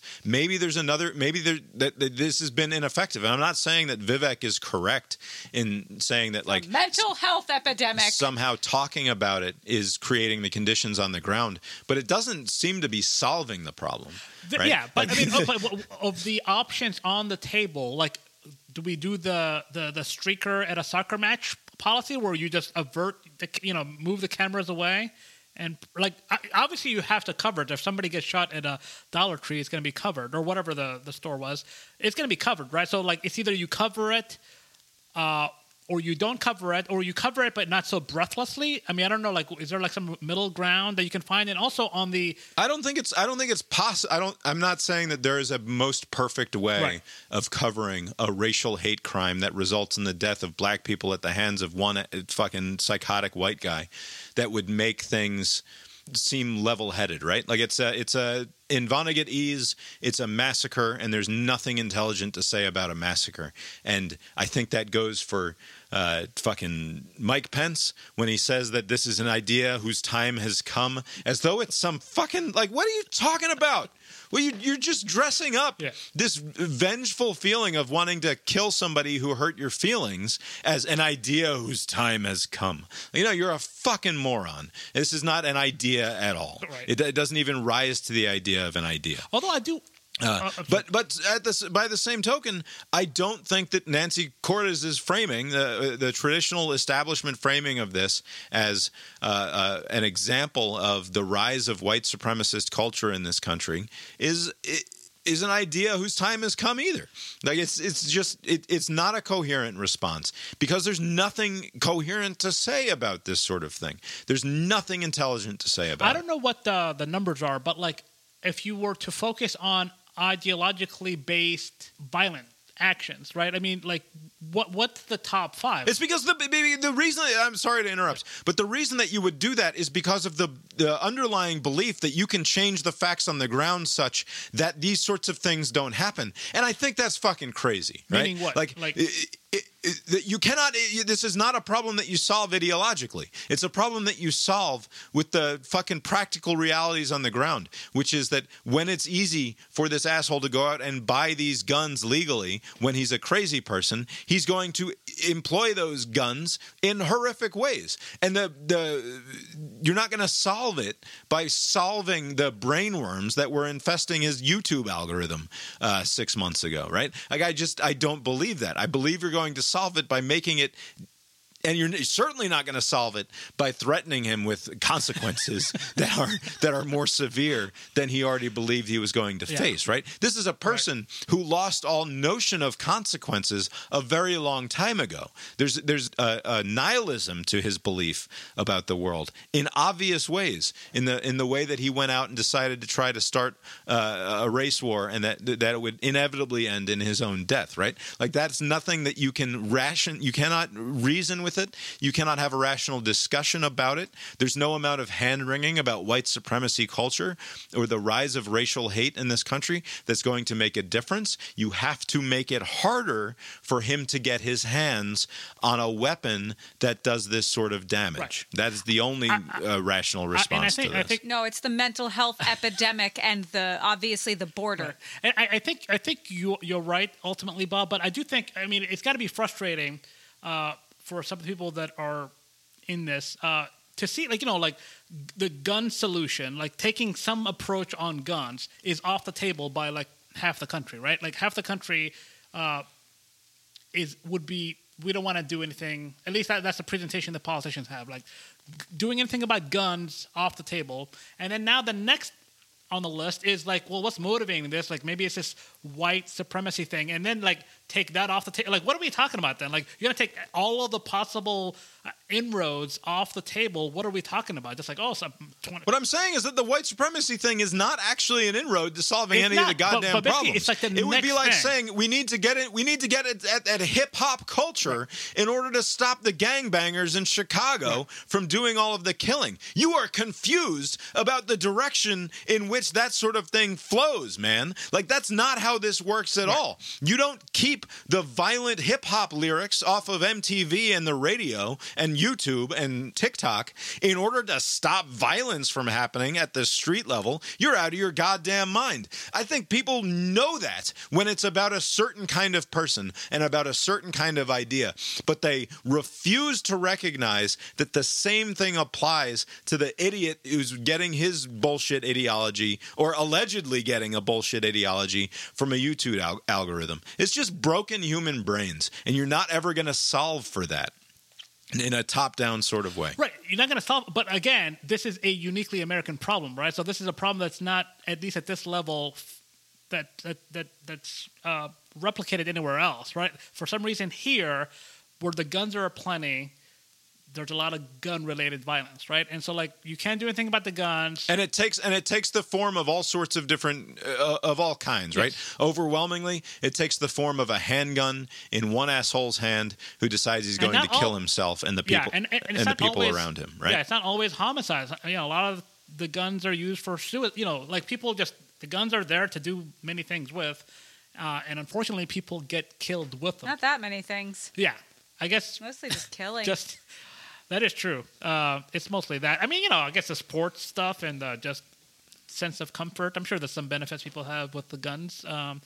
I'm not comfortable around them. I think that I think that that I think I fucking after stumbling around it for fucking 45 minutes I think that that that's it's good to talk it out and sound stupid for an hour because I, I finally get to something that that feels Is satisfactory. that why you've been cranky since uh, Sunday? Jesus Christ. th- there's an entire element of this that that immediately anytime somebody on the right brings up the problem is hip hop culture the problem is is cultural that there must be something that we can do about the culture in order to solve the problem of violence that to me is the same thing as saying the problem is white supremacy culture. The problem is somehow that this like uh, the the idea that somehow we're going to solve for the brainworms uh, across our different uh, disparate parts of our, our culture uh, is absurd to me. You're never going to solve for the goddamn brainworms. Uh, it's too big a problem. It's not in, in the same way of what we're talking about last week, where it's like this is just not how people live. Like, yeah, you can blame it on global warming and, and climate change, and I can 100% agree with you that climate change is real and it's going to destroy the earth. But if your solution is just to say, well, the Republicans won't fucking do anything about uh, the burning of fossil fuels, like, no, you are uh, beyond uh, the things that come out of your mouth. You are complicit in every conceivable way that matters in terms of the way that we are in the world. Right? It's just a, the the facts on the ground are that we are a post-industrial fucking society that relies on turning uh, vast amounts of resources into uh, usable products, and it uh, that's why the temperature on the planet is fucking warming. And if you think it's one political party's fault, I think you're out of your goddamn mind. Perhaps it's We have a son who has he'll get in a mood and we're like, "Bud, what's wrong?" And he's like, "I'm fine, nothing." And then we like ask and we try to like it's like, "Uh, "Did you have a fight with a friend? Was there something at school?" And Lori's doing cheap psychoanalysis on me at the moment, and I don't appreciate I'm it. not doing psychoanalysis. I'm saying you're bad at telling me what the fuck your problem is. I didn't even realize that I, I don't think I've been cranky the last two days. I disagree. You've been fucking cranky. the the uh, the only thing I'll say is like perhaps it's a futile effort uh, identifying the the brainworm thing, but if it turns out that there's some sort of and, and not just with this, but like I said with the the ISIS jihadist stuff, like if there was some thing, some some strategy somebody identified, maybe in the in the soft sciences, uh, like interve- like effective intervention method, like your snot nosed teenage kid is trending towards some Nazi nonsense or some jihadist nonsense. Like if there are some telltale signs, they can kind of intercede. If there's something that they can come up with to where like this kid is, you know, it's a combination of like anxiety and depression and, and loss of identity and just whatever, like all of these things are fertile ground for this. And so, like, make sure that they're not operating under that uh, environment and maybe do something about that environment to prevent them five years from now. Yeah, I think better parenting would 100% make a difference. Also, there's 350 fucking million people in this country, right? Like, like, what are you There's gonna a mental health epidemic. Maybe it's long overdue. Like, as my, maybe Mike Pence uh, bolder strategy would be like death penalty to the parents of mass shooters. That'll gin up the Yeah. activity. Uh, I was going to do some Strassmann tonight, but we're going to skip it because Nice. it was just an excuse for me to make the Strassmann joke that he neglected to, which is that there's an astronaut who's a, she's a lady, and her name is Jasmin Moghbeli, right? Mo, Mo, M O G H B E L I. She's of Iranian uh, descent, of extraction. Her parents were immigrants. Uh, she's a, a, a former U.S. military helicopter pilot. She's running some sort of mission up there, and she's she's leading an international team. Uh, she has two uh, children. They were twins, and her name is Jasmine Mobelli. And Mark Strassmann failed to make a joke about how you'd need to have Mobelli to have twins. Uh, I wasn't sure how exactly he would have worked it in, obviously, but that was the joke I was hoping he would make, and he never got there. So we're Oh, going to preemptively say that Strassmann did not get off a good one this week. Abe, real quick on some polling that just came out today from the Associated Press and the uh, uh, NORC at the University of Chicago, N O R C. Uh, I don't know. Uh, it's the University of Chicago, along with the AP. Age is a uh, reelection problem for both of our uh, expected candidates for president next What are year. they going to be 81 and 77 or like something along those lines? Do you think that Joe Biden is too old to effectively serve another four year term as president or not? This question was posed uh, as uh, for Joe Biden and also for Donald Trump.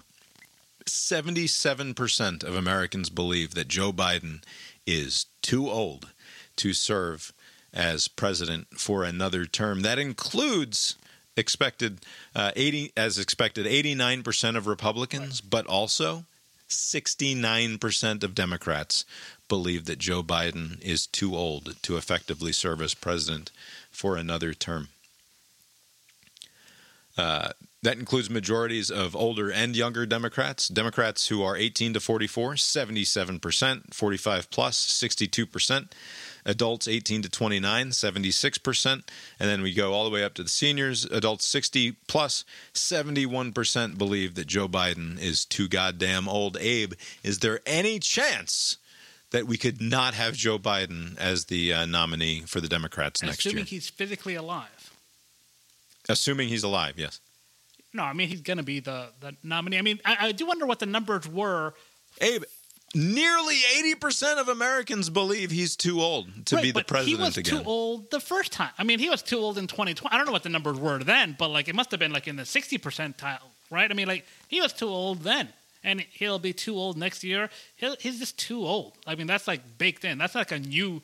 It's not like he was like 50 years old last year and he's 80 this year. He's like, old. like, what do you mean?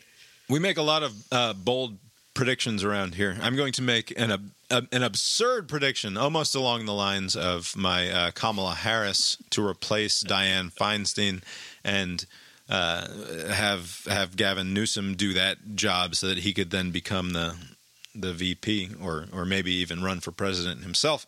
Uh, and it fulfills anyway. uh, We've talked about that before. It's not going to happen, but it, it should happen. Uh, Joe Biden will one way or another, whether it's at the end of his term because he has uh, decided not to run for reelection, or at the end of his term because he has lost to uh, whoever the non Donald Trump candidate is, because I don't believe that he can beat anyone who's not named Donald Trump. I have breaking Um, news. Uh oh. No, none of these people are dead, but Sonny Seiler died. Sonny Seiler, the uh, Georgia Bulldog mascot caregiver. Oh, Owner, yeah. Yeah. look at that. Sad. Uh, older than Joe Biden or Joe Biden's oh, age? question. Let's see Uh, here. He's 90. Oh, 90, so he was older than Joe no Biden. news from Older. planes. Older, younger than Jimmy Carter, though. Significantly younger than Jimmy Carter. Same state. Uh, you know what I, I read in the headlines this week, Abe? That uh, Jimmy Carter's on his last legs, which is the same thing I read in the headlines like a year every ago. week for the last six months. anyway, uh, the point here, Abe, uh, as we get into my big uh, prediction reveal, Joe Biden will not be uh, sworn in for a second term, one way or another. And at some point in December or January of 24 or 25, he will issue a blanket pardon for his despicable piece of shit son, Hunter Biden. And that will be among the last things that he does as the president of the United States.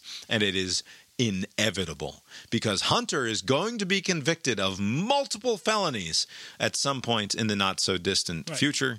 And in order to uh, avoid the consequences of that, Joe Biden will absolutely pardon his son. I don't think that's. Do we want to talk uh, not gonna do football predictions this weekend? Ooh, UT Martin. Ooh. Um, Just real quick on the Anything to say about my Yeah, ridiculous it- prediction, it, Abe? Uh, it, it is ridiculous. The only thing that I do agree with you, though, it, it is. I think you're right. Both scenarios are implausible. Like a either a Trump presidency or Biden presidency into 25. Both like, I it's hard to envision, but like that's the that's the matchup that we're going toward, right? So I, so I don't see a scenario where that's going to change. The one comp would be like LBJ, like where Vietnam was going to shit, and in the in the calendar year of the election in '68 said, "I'm going to focus on this. I'm not going to seek another term." And then there was the race, and Nixon got in, right? So like maybe if he gets like some health uh, thing saying, "Hey, by the way, you're old," and like your health condition is going to fall off a cliff. You're not going to definitely not going to make it to January of 29, uh, let alone of January of 25. So like, make you know, figure it out, and then like sometime in February, he says that I'm going to commit to this term, but no further, and it's going to cause us upheaval. Like, I mean, th- this has happened before in '68. I don't see that happening because it seems like he's Well, the difference is that in '68, the party machinery chose the candidate for president Right. anyway, right? Like, and, that, and uh, all of that, all of that but you mechanics was done by the LBJ administration in order to uh, fuck over RFK. Yeah. Right. So so that was all taken care of ahead of time. That's not the way that things work anymore, at least ostensibly, right? We don't allow the, the parties to do this. We have the, the primary system where ostensibly the, the, the people choose. Uh, I don't know who it would be. I just, I still, I cannot see Joe Biden legitimately running for and and taking that oath of office again uh, in January of twenty five. I don't see it do, happening. The one scenario I do see is that he sees it through at least through this election cycle and then invokes the 25th and fucks off like in 26 or something like that. To say like I I tried but I can't make it 29. Are you out of your mind? Like I'm old. Like ah, have fun with Kamala, and he just fucks off. Like that I could see, but I just don't see like it's too far in. Even though we're still in 23 to to change course at this point. I know you got your boy out of California that can swoop in, but like uh, he would have had to have made that decision at, at this point. Like he decided in the other way to say like I'm Yeah. going to run.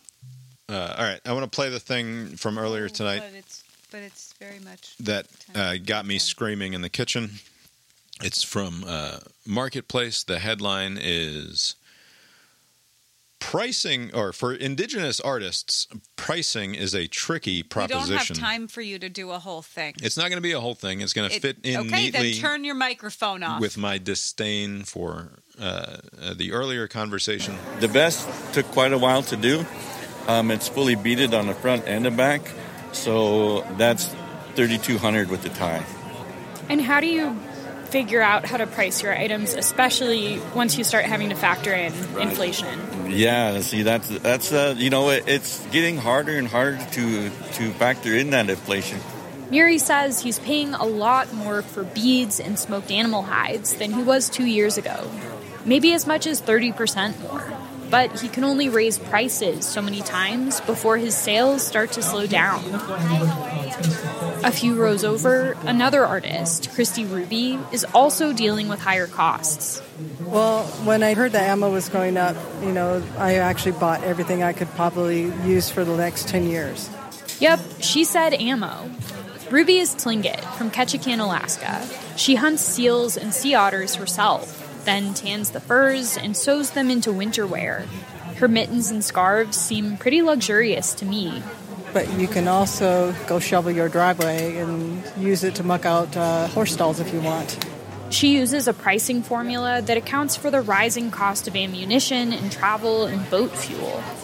Cost of goods, a cost of materials, cost of time, multiply that times three. Which lately comes out to around $600 for a sealskin bomber hat.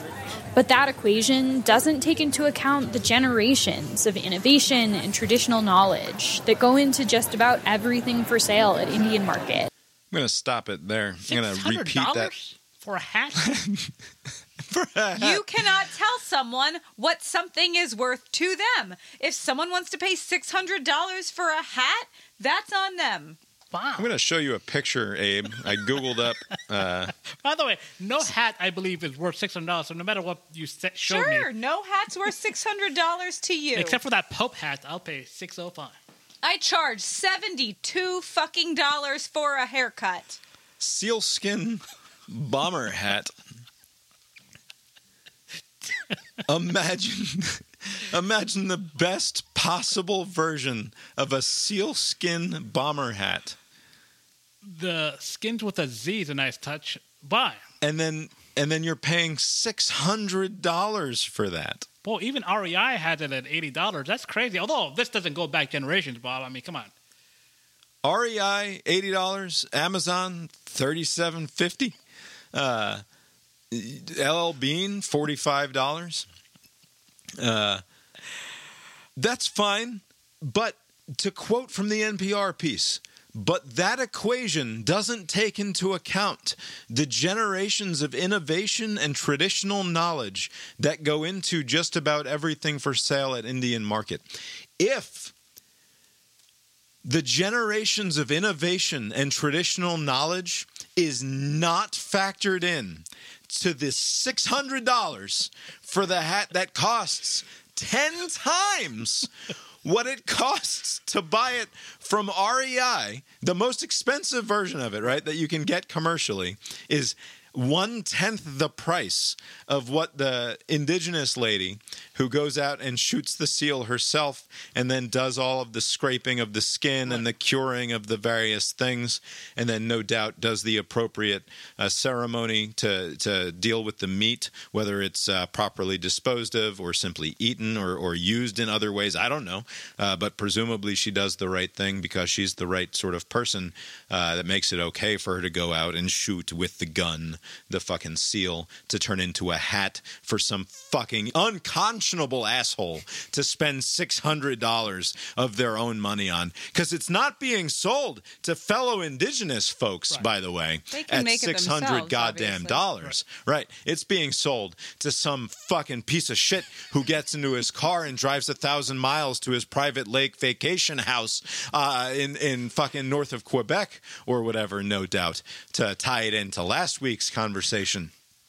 But if that doesn't take into account the generations of innovation and traditional knowledge, uh, then what the fuck is being accounted for Right. exactly Right. in that six hundred dollar dollar told you the tag? materials, the time, But- and something else times three. But that that's what's weird because like before the inflation, uh, were prices for all these other things that make up the hat.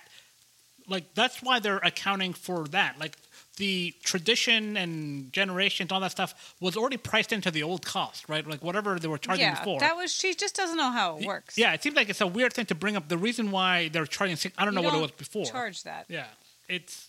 I guess it's that reflexive need to work that in. I think there it's like a. We just have to throw that in. There, we're. It's purely reflexive and it doesn't mean a goddamn Right. thing. What are you talking example, about? yeah. Do you know what's priced into the pack of Hanes t-shirts where I get six for eighteen dollars on Amazon. Uh, generations of innovation and knowledge went into that that allowed me to fucking buy six t-shirts for eighteen dollars on Amazon. Right? It's a it's an unspeakable wealth of cultural heritage and I'm technological innovation again, that went and into not- that. They what? don't list that. I'm back to taking accounting again, and I can tell you that they don't list that. They list the patent, they list Uh, goodwill, but like uh, knowledge is not on there. This is what supremacy looks like. This is what white supremacy looks like. It's this disgusting paternalism that we have for these people, where we are insistent upon saying that equation doesn't take into account the generations of innovation and traditional knowledge. Now, this person's just trying to make a fucking buck, right? They killed the seal. They can do a cool task that, and they have a, a, a decent amount of art in their body and soul, and they learned from the, somebody else, and they they sell it to some fucking white asshole for six hundred dollars, and good for them. But don't uh, it, it just it it's so fucking paternalistic and weird to me that we treat these people this You're way. lucky I didn't turn the radio off the second you started yelling. To, to, to I'm be- going to start doing it because it makes you awful. You should go back on the wagon or I'm not the awful one. This is the per- the, the marketplace no, no, is doing no, the racism. You're not the awful one, but like, why do you open yourself up to this when you could, when you were so good not doing that? the uh, it, it, to be fair, like the the problem is that you know there's probably like twenty something producers who are. And they just see other people mention it, like invoke things like needlessly, and they're like, "Oh, I guess it's how you write a story." So like, like, and they do it like I think they just kind of like modeling based on what they see. So like, there's not like some grand conspiracy. It's just like they see other people compose a story and they do it the same way, and that's why you get a lot of the same stories. baked into the capitalist equation that allows this person to price her sealskin bomber hat at $600 is very clearly the fetishization of her culture, right? And if, if, i there's a less charitable way of saying that, right, which is an, a, simply an appreciation of the generations of innovation and traditional knowledge that she possesses as a member of this tribe, right? But ultimately, it's also sort of a fetishization that uh, that is being engaged in here, which allows her to price this thing at six hundred dollars. It is so obvious that that's what allows her to sell the hat for six hundred dollars. Why do they have to say the exact opposite? Why do they insist that somehow this person is being victimized by selling the sealskin hat for six hundred dollars? Why is that what and that's what that's the sort of thing that I react so negatively to, which is like you are taking a person who's just doing a thing, who's making their way in the world doing this thing, and you're insisting that there's some sort of lack of value that we as a culture attribute to this thing that she thinks she can price at 600 goddamn dollars that otherwise you can buy on Amazon for 35. Like in what world are you living in that your idea about the world matches uh, uh, the the world that you encounter, and I, I I sincerely don't understand how they can live with that sort of dissonance. Abe got nothing. I already said to add that. It's just some kid writing the story. It's not a. a, a thing. I don't think it's like Yeah, some. some it, she just clearly doesn't know how costing product costing works. That the person also- who wrote this story studied journalism in college and doesn't know how product costing works, And and, that's Right. that's her fault. Why can't the story just be the story? Inflation drove up the thing to 600. I mean, they have a lot of these inflation related stories. You can say in this uh, arena, like people were willing to pay $500. There's no functional reason why you're paying that much more for this hat, right? You're doing it because you're trying to support whatever, uh, or at least it's like an icebreaker of a story. Like, oh, I got this hat and it's here's a story. But I guess there is an upper limit that people are willing to pay. and- Story is at six hundred dollars. You know what's a much better story? I want to interview with every single asshole who paid six hundred dollars for the sealskin bomber hat. I want to know everything about this asshole. You you already have a picture of this person, don't you, Bob? You already have an idea as to what this person is. How dare you? You've been listening to Cast Iron Brains, a podcast with Bob and Abe. Find the show on fucking places. Go to brainiron.com, castironbrains.com for a show note.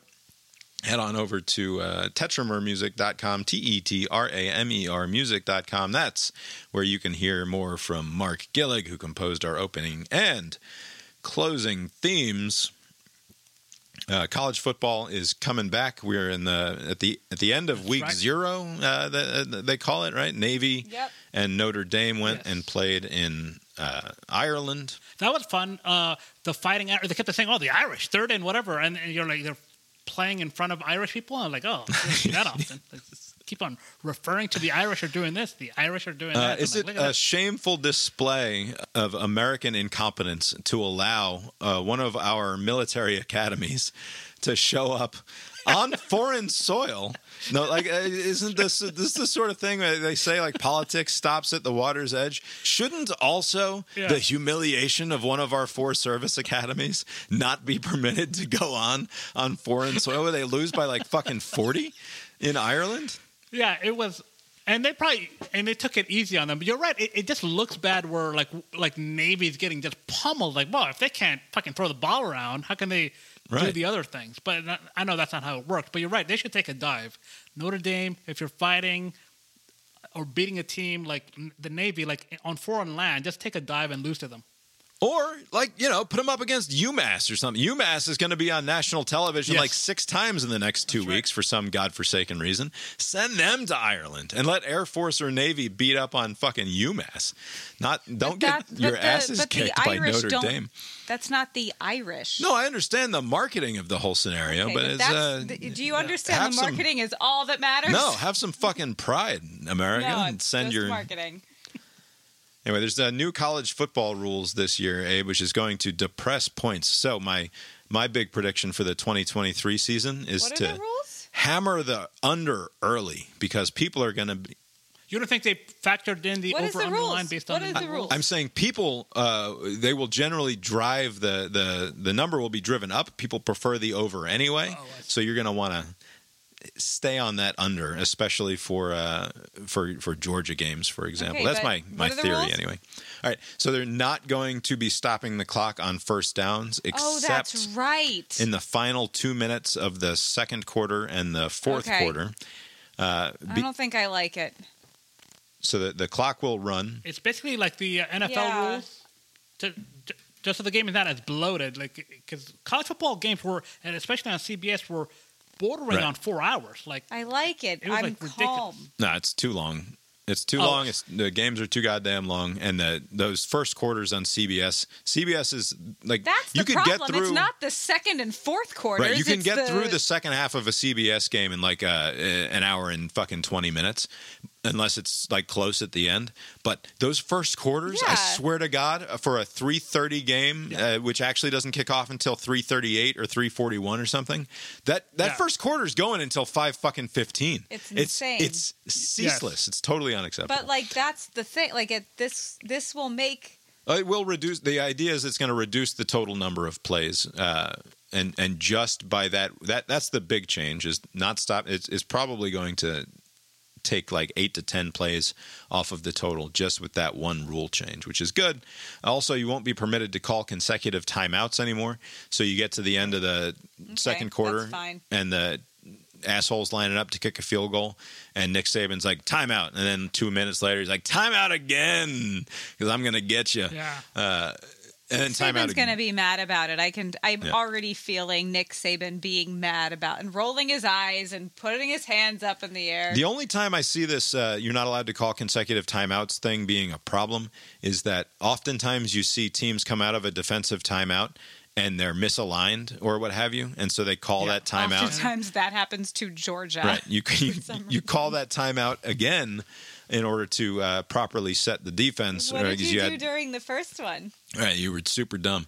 Uh, that's not going to be allowed any longer. Uh, so that that that could factor. I don't think it's going to matter in terms of icing the kicker, which never fucking works anyway. Um, and then the uh, the third aspect of this is that untimed downs will not occur at the end of the first and third quarters anymore. What's that It- mean?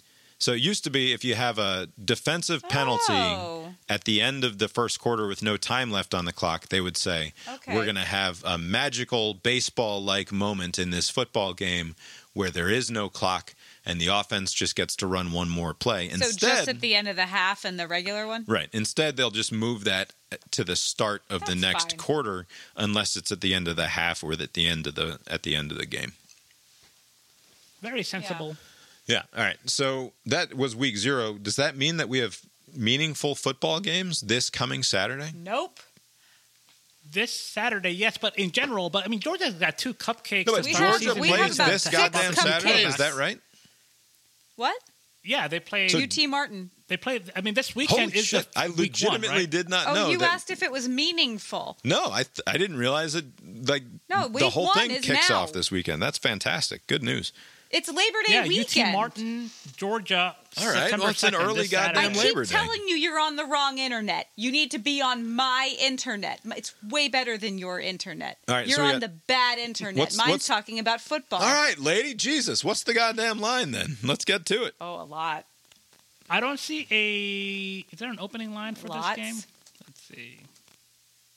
I mean, the ESPN predictometer gives UT Martin one percent chance. Uh, VegasOdds.com has the Bulldogs as a 44 and a half point favorite over the UT Martin Skyhawks.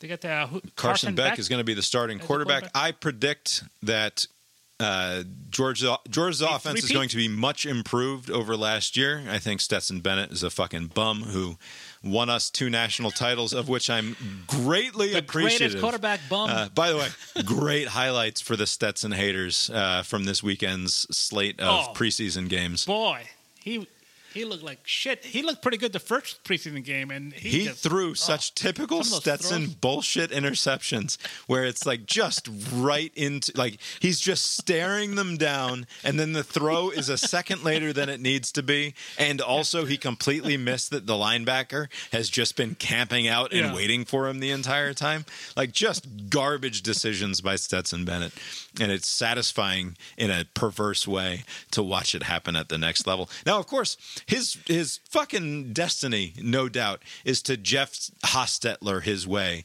into being a hero for some other fucking NFL franchise and reel off like six wins en route to uh, a Super Bowl victory in like twenty fucking forty, right? Like that'll be his. That'll be. It'll. He'll come back from like a long career as an insurance salesman to lead the Jacksonville Jaguars to uh, Super Bowl victory in 2043 in all likelihood. he can be a rich man's Doug Flutie in the CFL. He won't listen to me. You can just go to the CFL and be a king, Yeah. and then come back All right, to the so NFL then give us uh, give us the eventual national championship uh, matchup or the final four or something here today. Abe. Who you got? So I mean, Georgia is not playing anybody, so you can pencil them into the SEC title game against Alabama. You as sure? You sure I think- Alabama and not LSU? No, it'll be because LSU actually be interesting. The, the only good game this weekend is LSU Florida State. They're both Uh-huh. top ten teams, and we'll see how that shakes out. But no, I still think Alabama. Alabama's apparently be there out got of the big West. quarterback problems, right? They had to bring They in a new a quarterback from. questionable quarterback. Yeah, They they don't. got- it might not be a big problem. No. Right. Which is kind of old school Alabama until recently, Yes. where they have these. Yeah, they're Top used to winning championships with no name quarterback. Fucking Yeah. But it seems like this year it'll just be more of the same, right? I mean, who else? There's not a lot of good Yeah, teams. It seems like everybody is predicting it's going to be some combination of Georgia, Michigan, LSU, and Ohio State is supposed to be a little bit down. So maybe like USC. no. If USC figures shit out on their defensive USC side, had no defense apparently. Yeah. um, But you, the ch- the chances of a three-peat. I mean, even though like the preseason odds are Georgia is the betting favorite.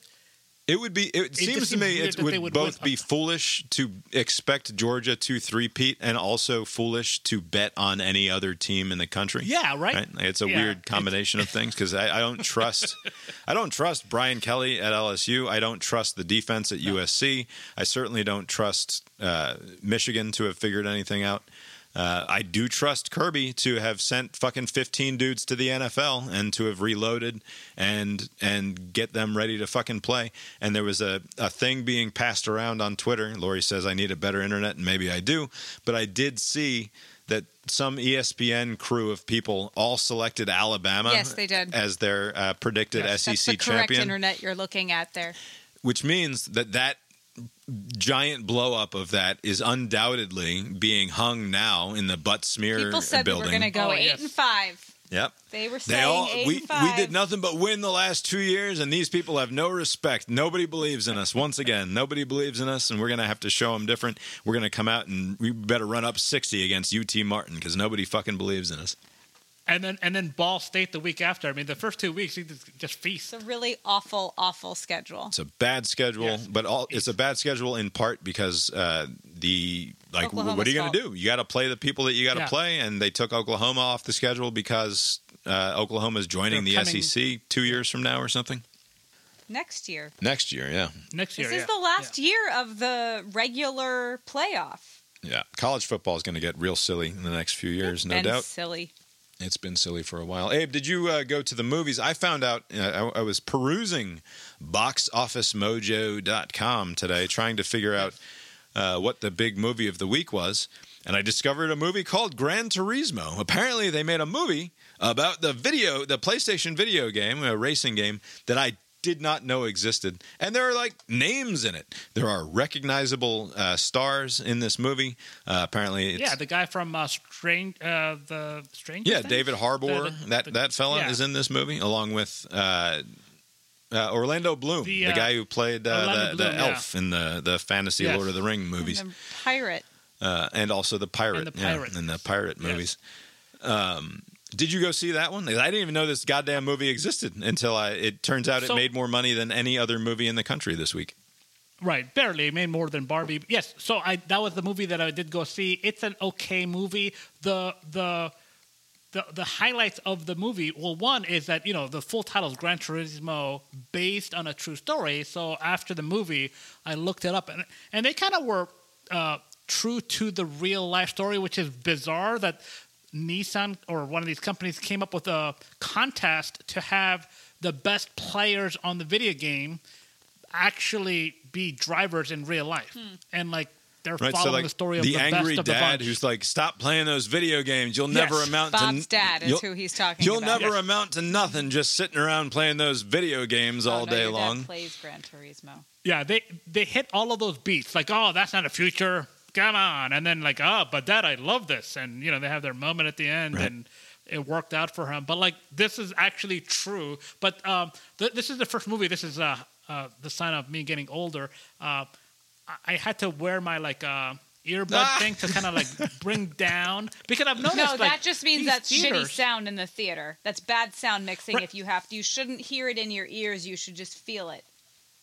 So like these Dolby theaters that I go to, it's just it's just loud. It just shakes the seats. It's just very loud, which I like. But I'm like, I think it's probably not good for my ears. Right. And I see these like Oh. music people at like festivals, and they wear those things. I'm like, maybe I should just do. So, but that. it's not. It's an entire. So, I've been to concerts where I have been concerned about my ears, and that is an entirely different experience than sitting in a movie theater. Like it's it's a whole different level of of decibels.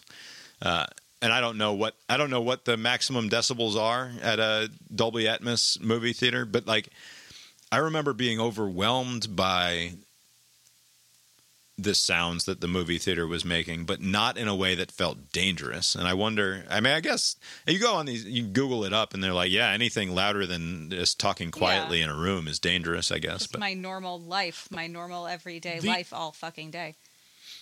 I, I will say these uh, ear contraption thing. I just got this something from Amazon.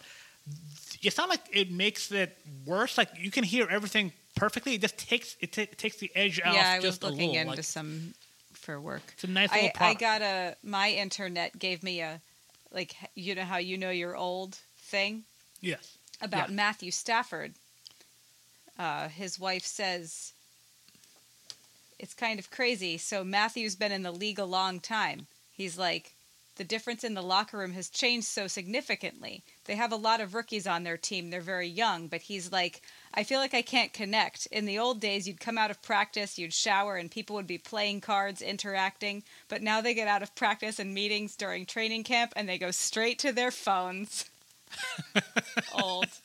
Thir- 35 year old Matt Stafford. is- 35 year old Matt Stafford says kids these These days, kids. movies are so loud. Yes, that's right. Oh, uh, it, it, the the last thing I'll mention as far as uh, watching again the Turismo thing is only interesting because it's actually true, as ridiculous as it sounds. But on uh, Netflix, uh, there is this four-part doc, Swamp Kings, about Yeah. the Yeah, Urban Meyer we're gonna era, watch it, don't uh, worry. Florida Gators. So, Bob, I told you that uh, that that Michael Jordan's Last Dance they ruined sports docs because now sports docs are just all propaganda. They basically it's not like an objective. Some director decided to take a look at this and examine this period of time, like critically. Like they, this is like the worst example of it. Like they had like a murderer on the team. Yeah, there's they a had another there's a player, my boy Percy I saw P. where it was like things they left out, and it was just They like left out, and all just the trade off is we're going to leave out all the bad stuff just so we can have Urban Meyer and Tim Tebow cry about their time. Like, oh, I was raised in a military family like Urban Meyer, so I, I had a lot of discipline. Like, we had like discipline. I'm like, you fucking guy, you had a murderer on your team. Where was the discipline then? And Tim Tebow is doing his Tim Tebow stuff. It was like four episodes of just total nonsense. I was like watching it while I'm like running at the treadmill. I'm like, this fucking sucks. Like this, and it kept on showing like Georgia losing to them, Yeah. and like, not that that had anything to do with anything, but like it's like at least show it honestly. It was a very dishonest four. Did. Urban Meyer make any snooty comments about the celebration? Uh, Oh yeah, they're like, oh, we remember that, that was so like beyond the whatever. no, like we were no, gonna no get class in that them. Georgia celebration Yeah. on the field. It's like, wow, this, you got a murderer on your team. What's up Does that factor into the class equation at all? Yeah, no, no, it is like just Yeah, just you are describing total propaganda. the problem of quote unquote access journalism, right? And it, it Yes, if you allow your production to be the terms of that to be dictated by the subject of your investigation, then you're not going to get a very thorough accounting of uh, the, the the both the good and the bad. right. And yeah, it's a problem when you read an article about it. Uh, never mind, uh, you know, an article where someone is granted a certain amount of access in exchange for a certain kind of attitude about uh, the way the interview would go. Never mind an entire film production. Uh, I mean, it's yeah, like they painted them in the best of lights. the um American Gladiators thing, where like there was no mention of that guy that we watched the whole other documentary about. There was almost no mention. They mentioned him in the beginning. Oh yeah, this guy existed, and then they didn't bring it up ever. Like that guy with a temper. Like so, so then why are we in a situation where politics is the only place that we can expect to find any sort of adversarial media, and even that is like the only chance that you're going to get somebody to get testy with Karine Jean Pierre at the White House briefing is if Steve Doocy is in the room that day, right? Like if that that fucking dork from Fox News is there to say something about Hunter, and then she is permitted to just shut him down completely, and no, none of the other assholes in the room are willing to pick up, Pick up, to, to yeah. pick it up from there. right. This is not a problem that is just of the sports media. It's uh, But it seems like maybe the, the the the viewership is higher when you have it set up this way. I mean, because like that OJ Made in America one, they, they didn't have OJ be oh I didn't kill those people. Like it was just like a normal documentary, and they did was did it so critically, good. and it, it did well. So like you can still do that. I don't know like. To me, like I don't know what the upside was to listening to Tim Tebow talk about like, oh, I wanted it so bad. Yeah, maybe I Like, don't want to hear watch this that. He says that all the time. It's just like, yeah, I. I mean, it's worth a watch just to see how like just ugh, it is. He's now Tim Tebow, or is he that? Is he now Yeah. where I feel sorry for him, Tim Tebow? He he. I mean, they keep on showing him coming up from high school like he was raised in like some mm-hmm. fucking uh, the stay at home kind of setup or whatever. Uh, they didn't mention any of the uh, the circumcision stuff that you were uh, so fond of. Yeah. Like, they didn't do any. I was so fond of. Yeah, I do think that's an interesting. Uh, it's sort of an interesting problem that we have. I think actually that where has the confrontational adversarial media gone? And the answer is don't. Ask it's Michael Moore. it's only confrontational and adversarial to the other tribe. There is no. Right. They don't even bother trying to appear uh, to be confronting power unless that power is But what's an what's- established what's ideology that's opposed to their own. in in this example, I mean, like, what's the point of catering just to Florida? Fa- I mean, college football fans altogether would be open it's to a culture a of critical look at it's that. because it's a culture that revels in the celebration of the individual rather than uh, critical engagement with it right i mean it's the same it's the same reason you've got a podcast full of fucking dudes who are all about self-care and i'm dead fucking serious this is a it's a it's a culture that is rejected that that perceives criticism as hate right it's if if Yes. you if you approach anything with a critical eye, you're deemed a hater and to be ignored.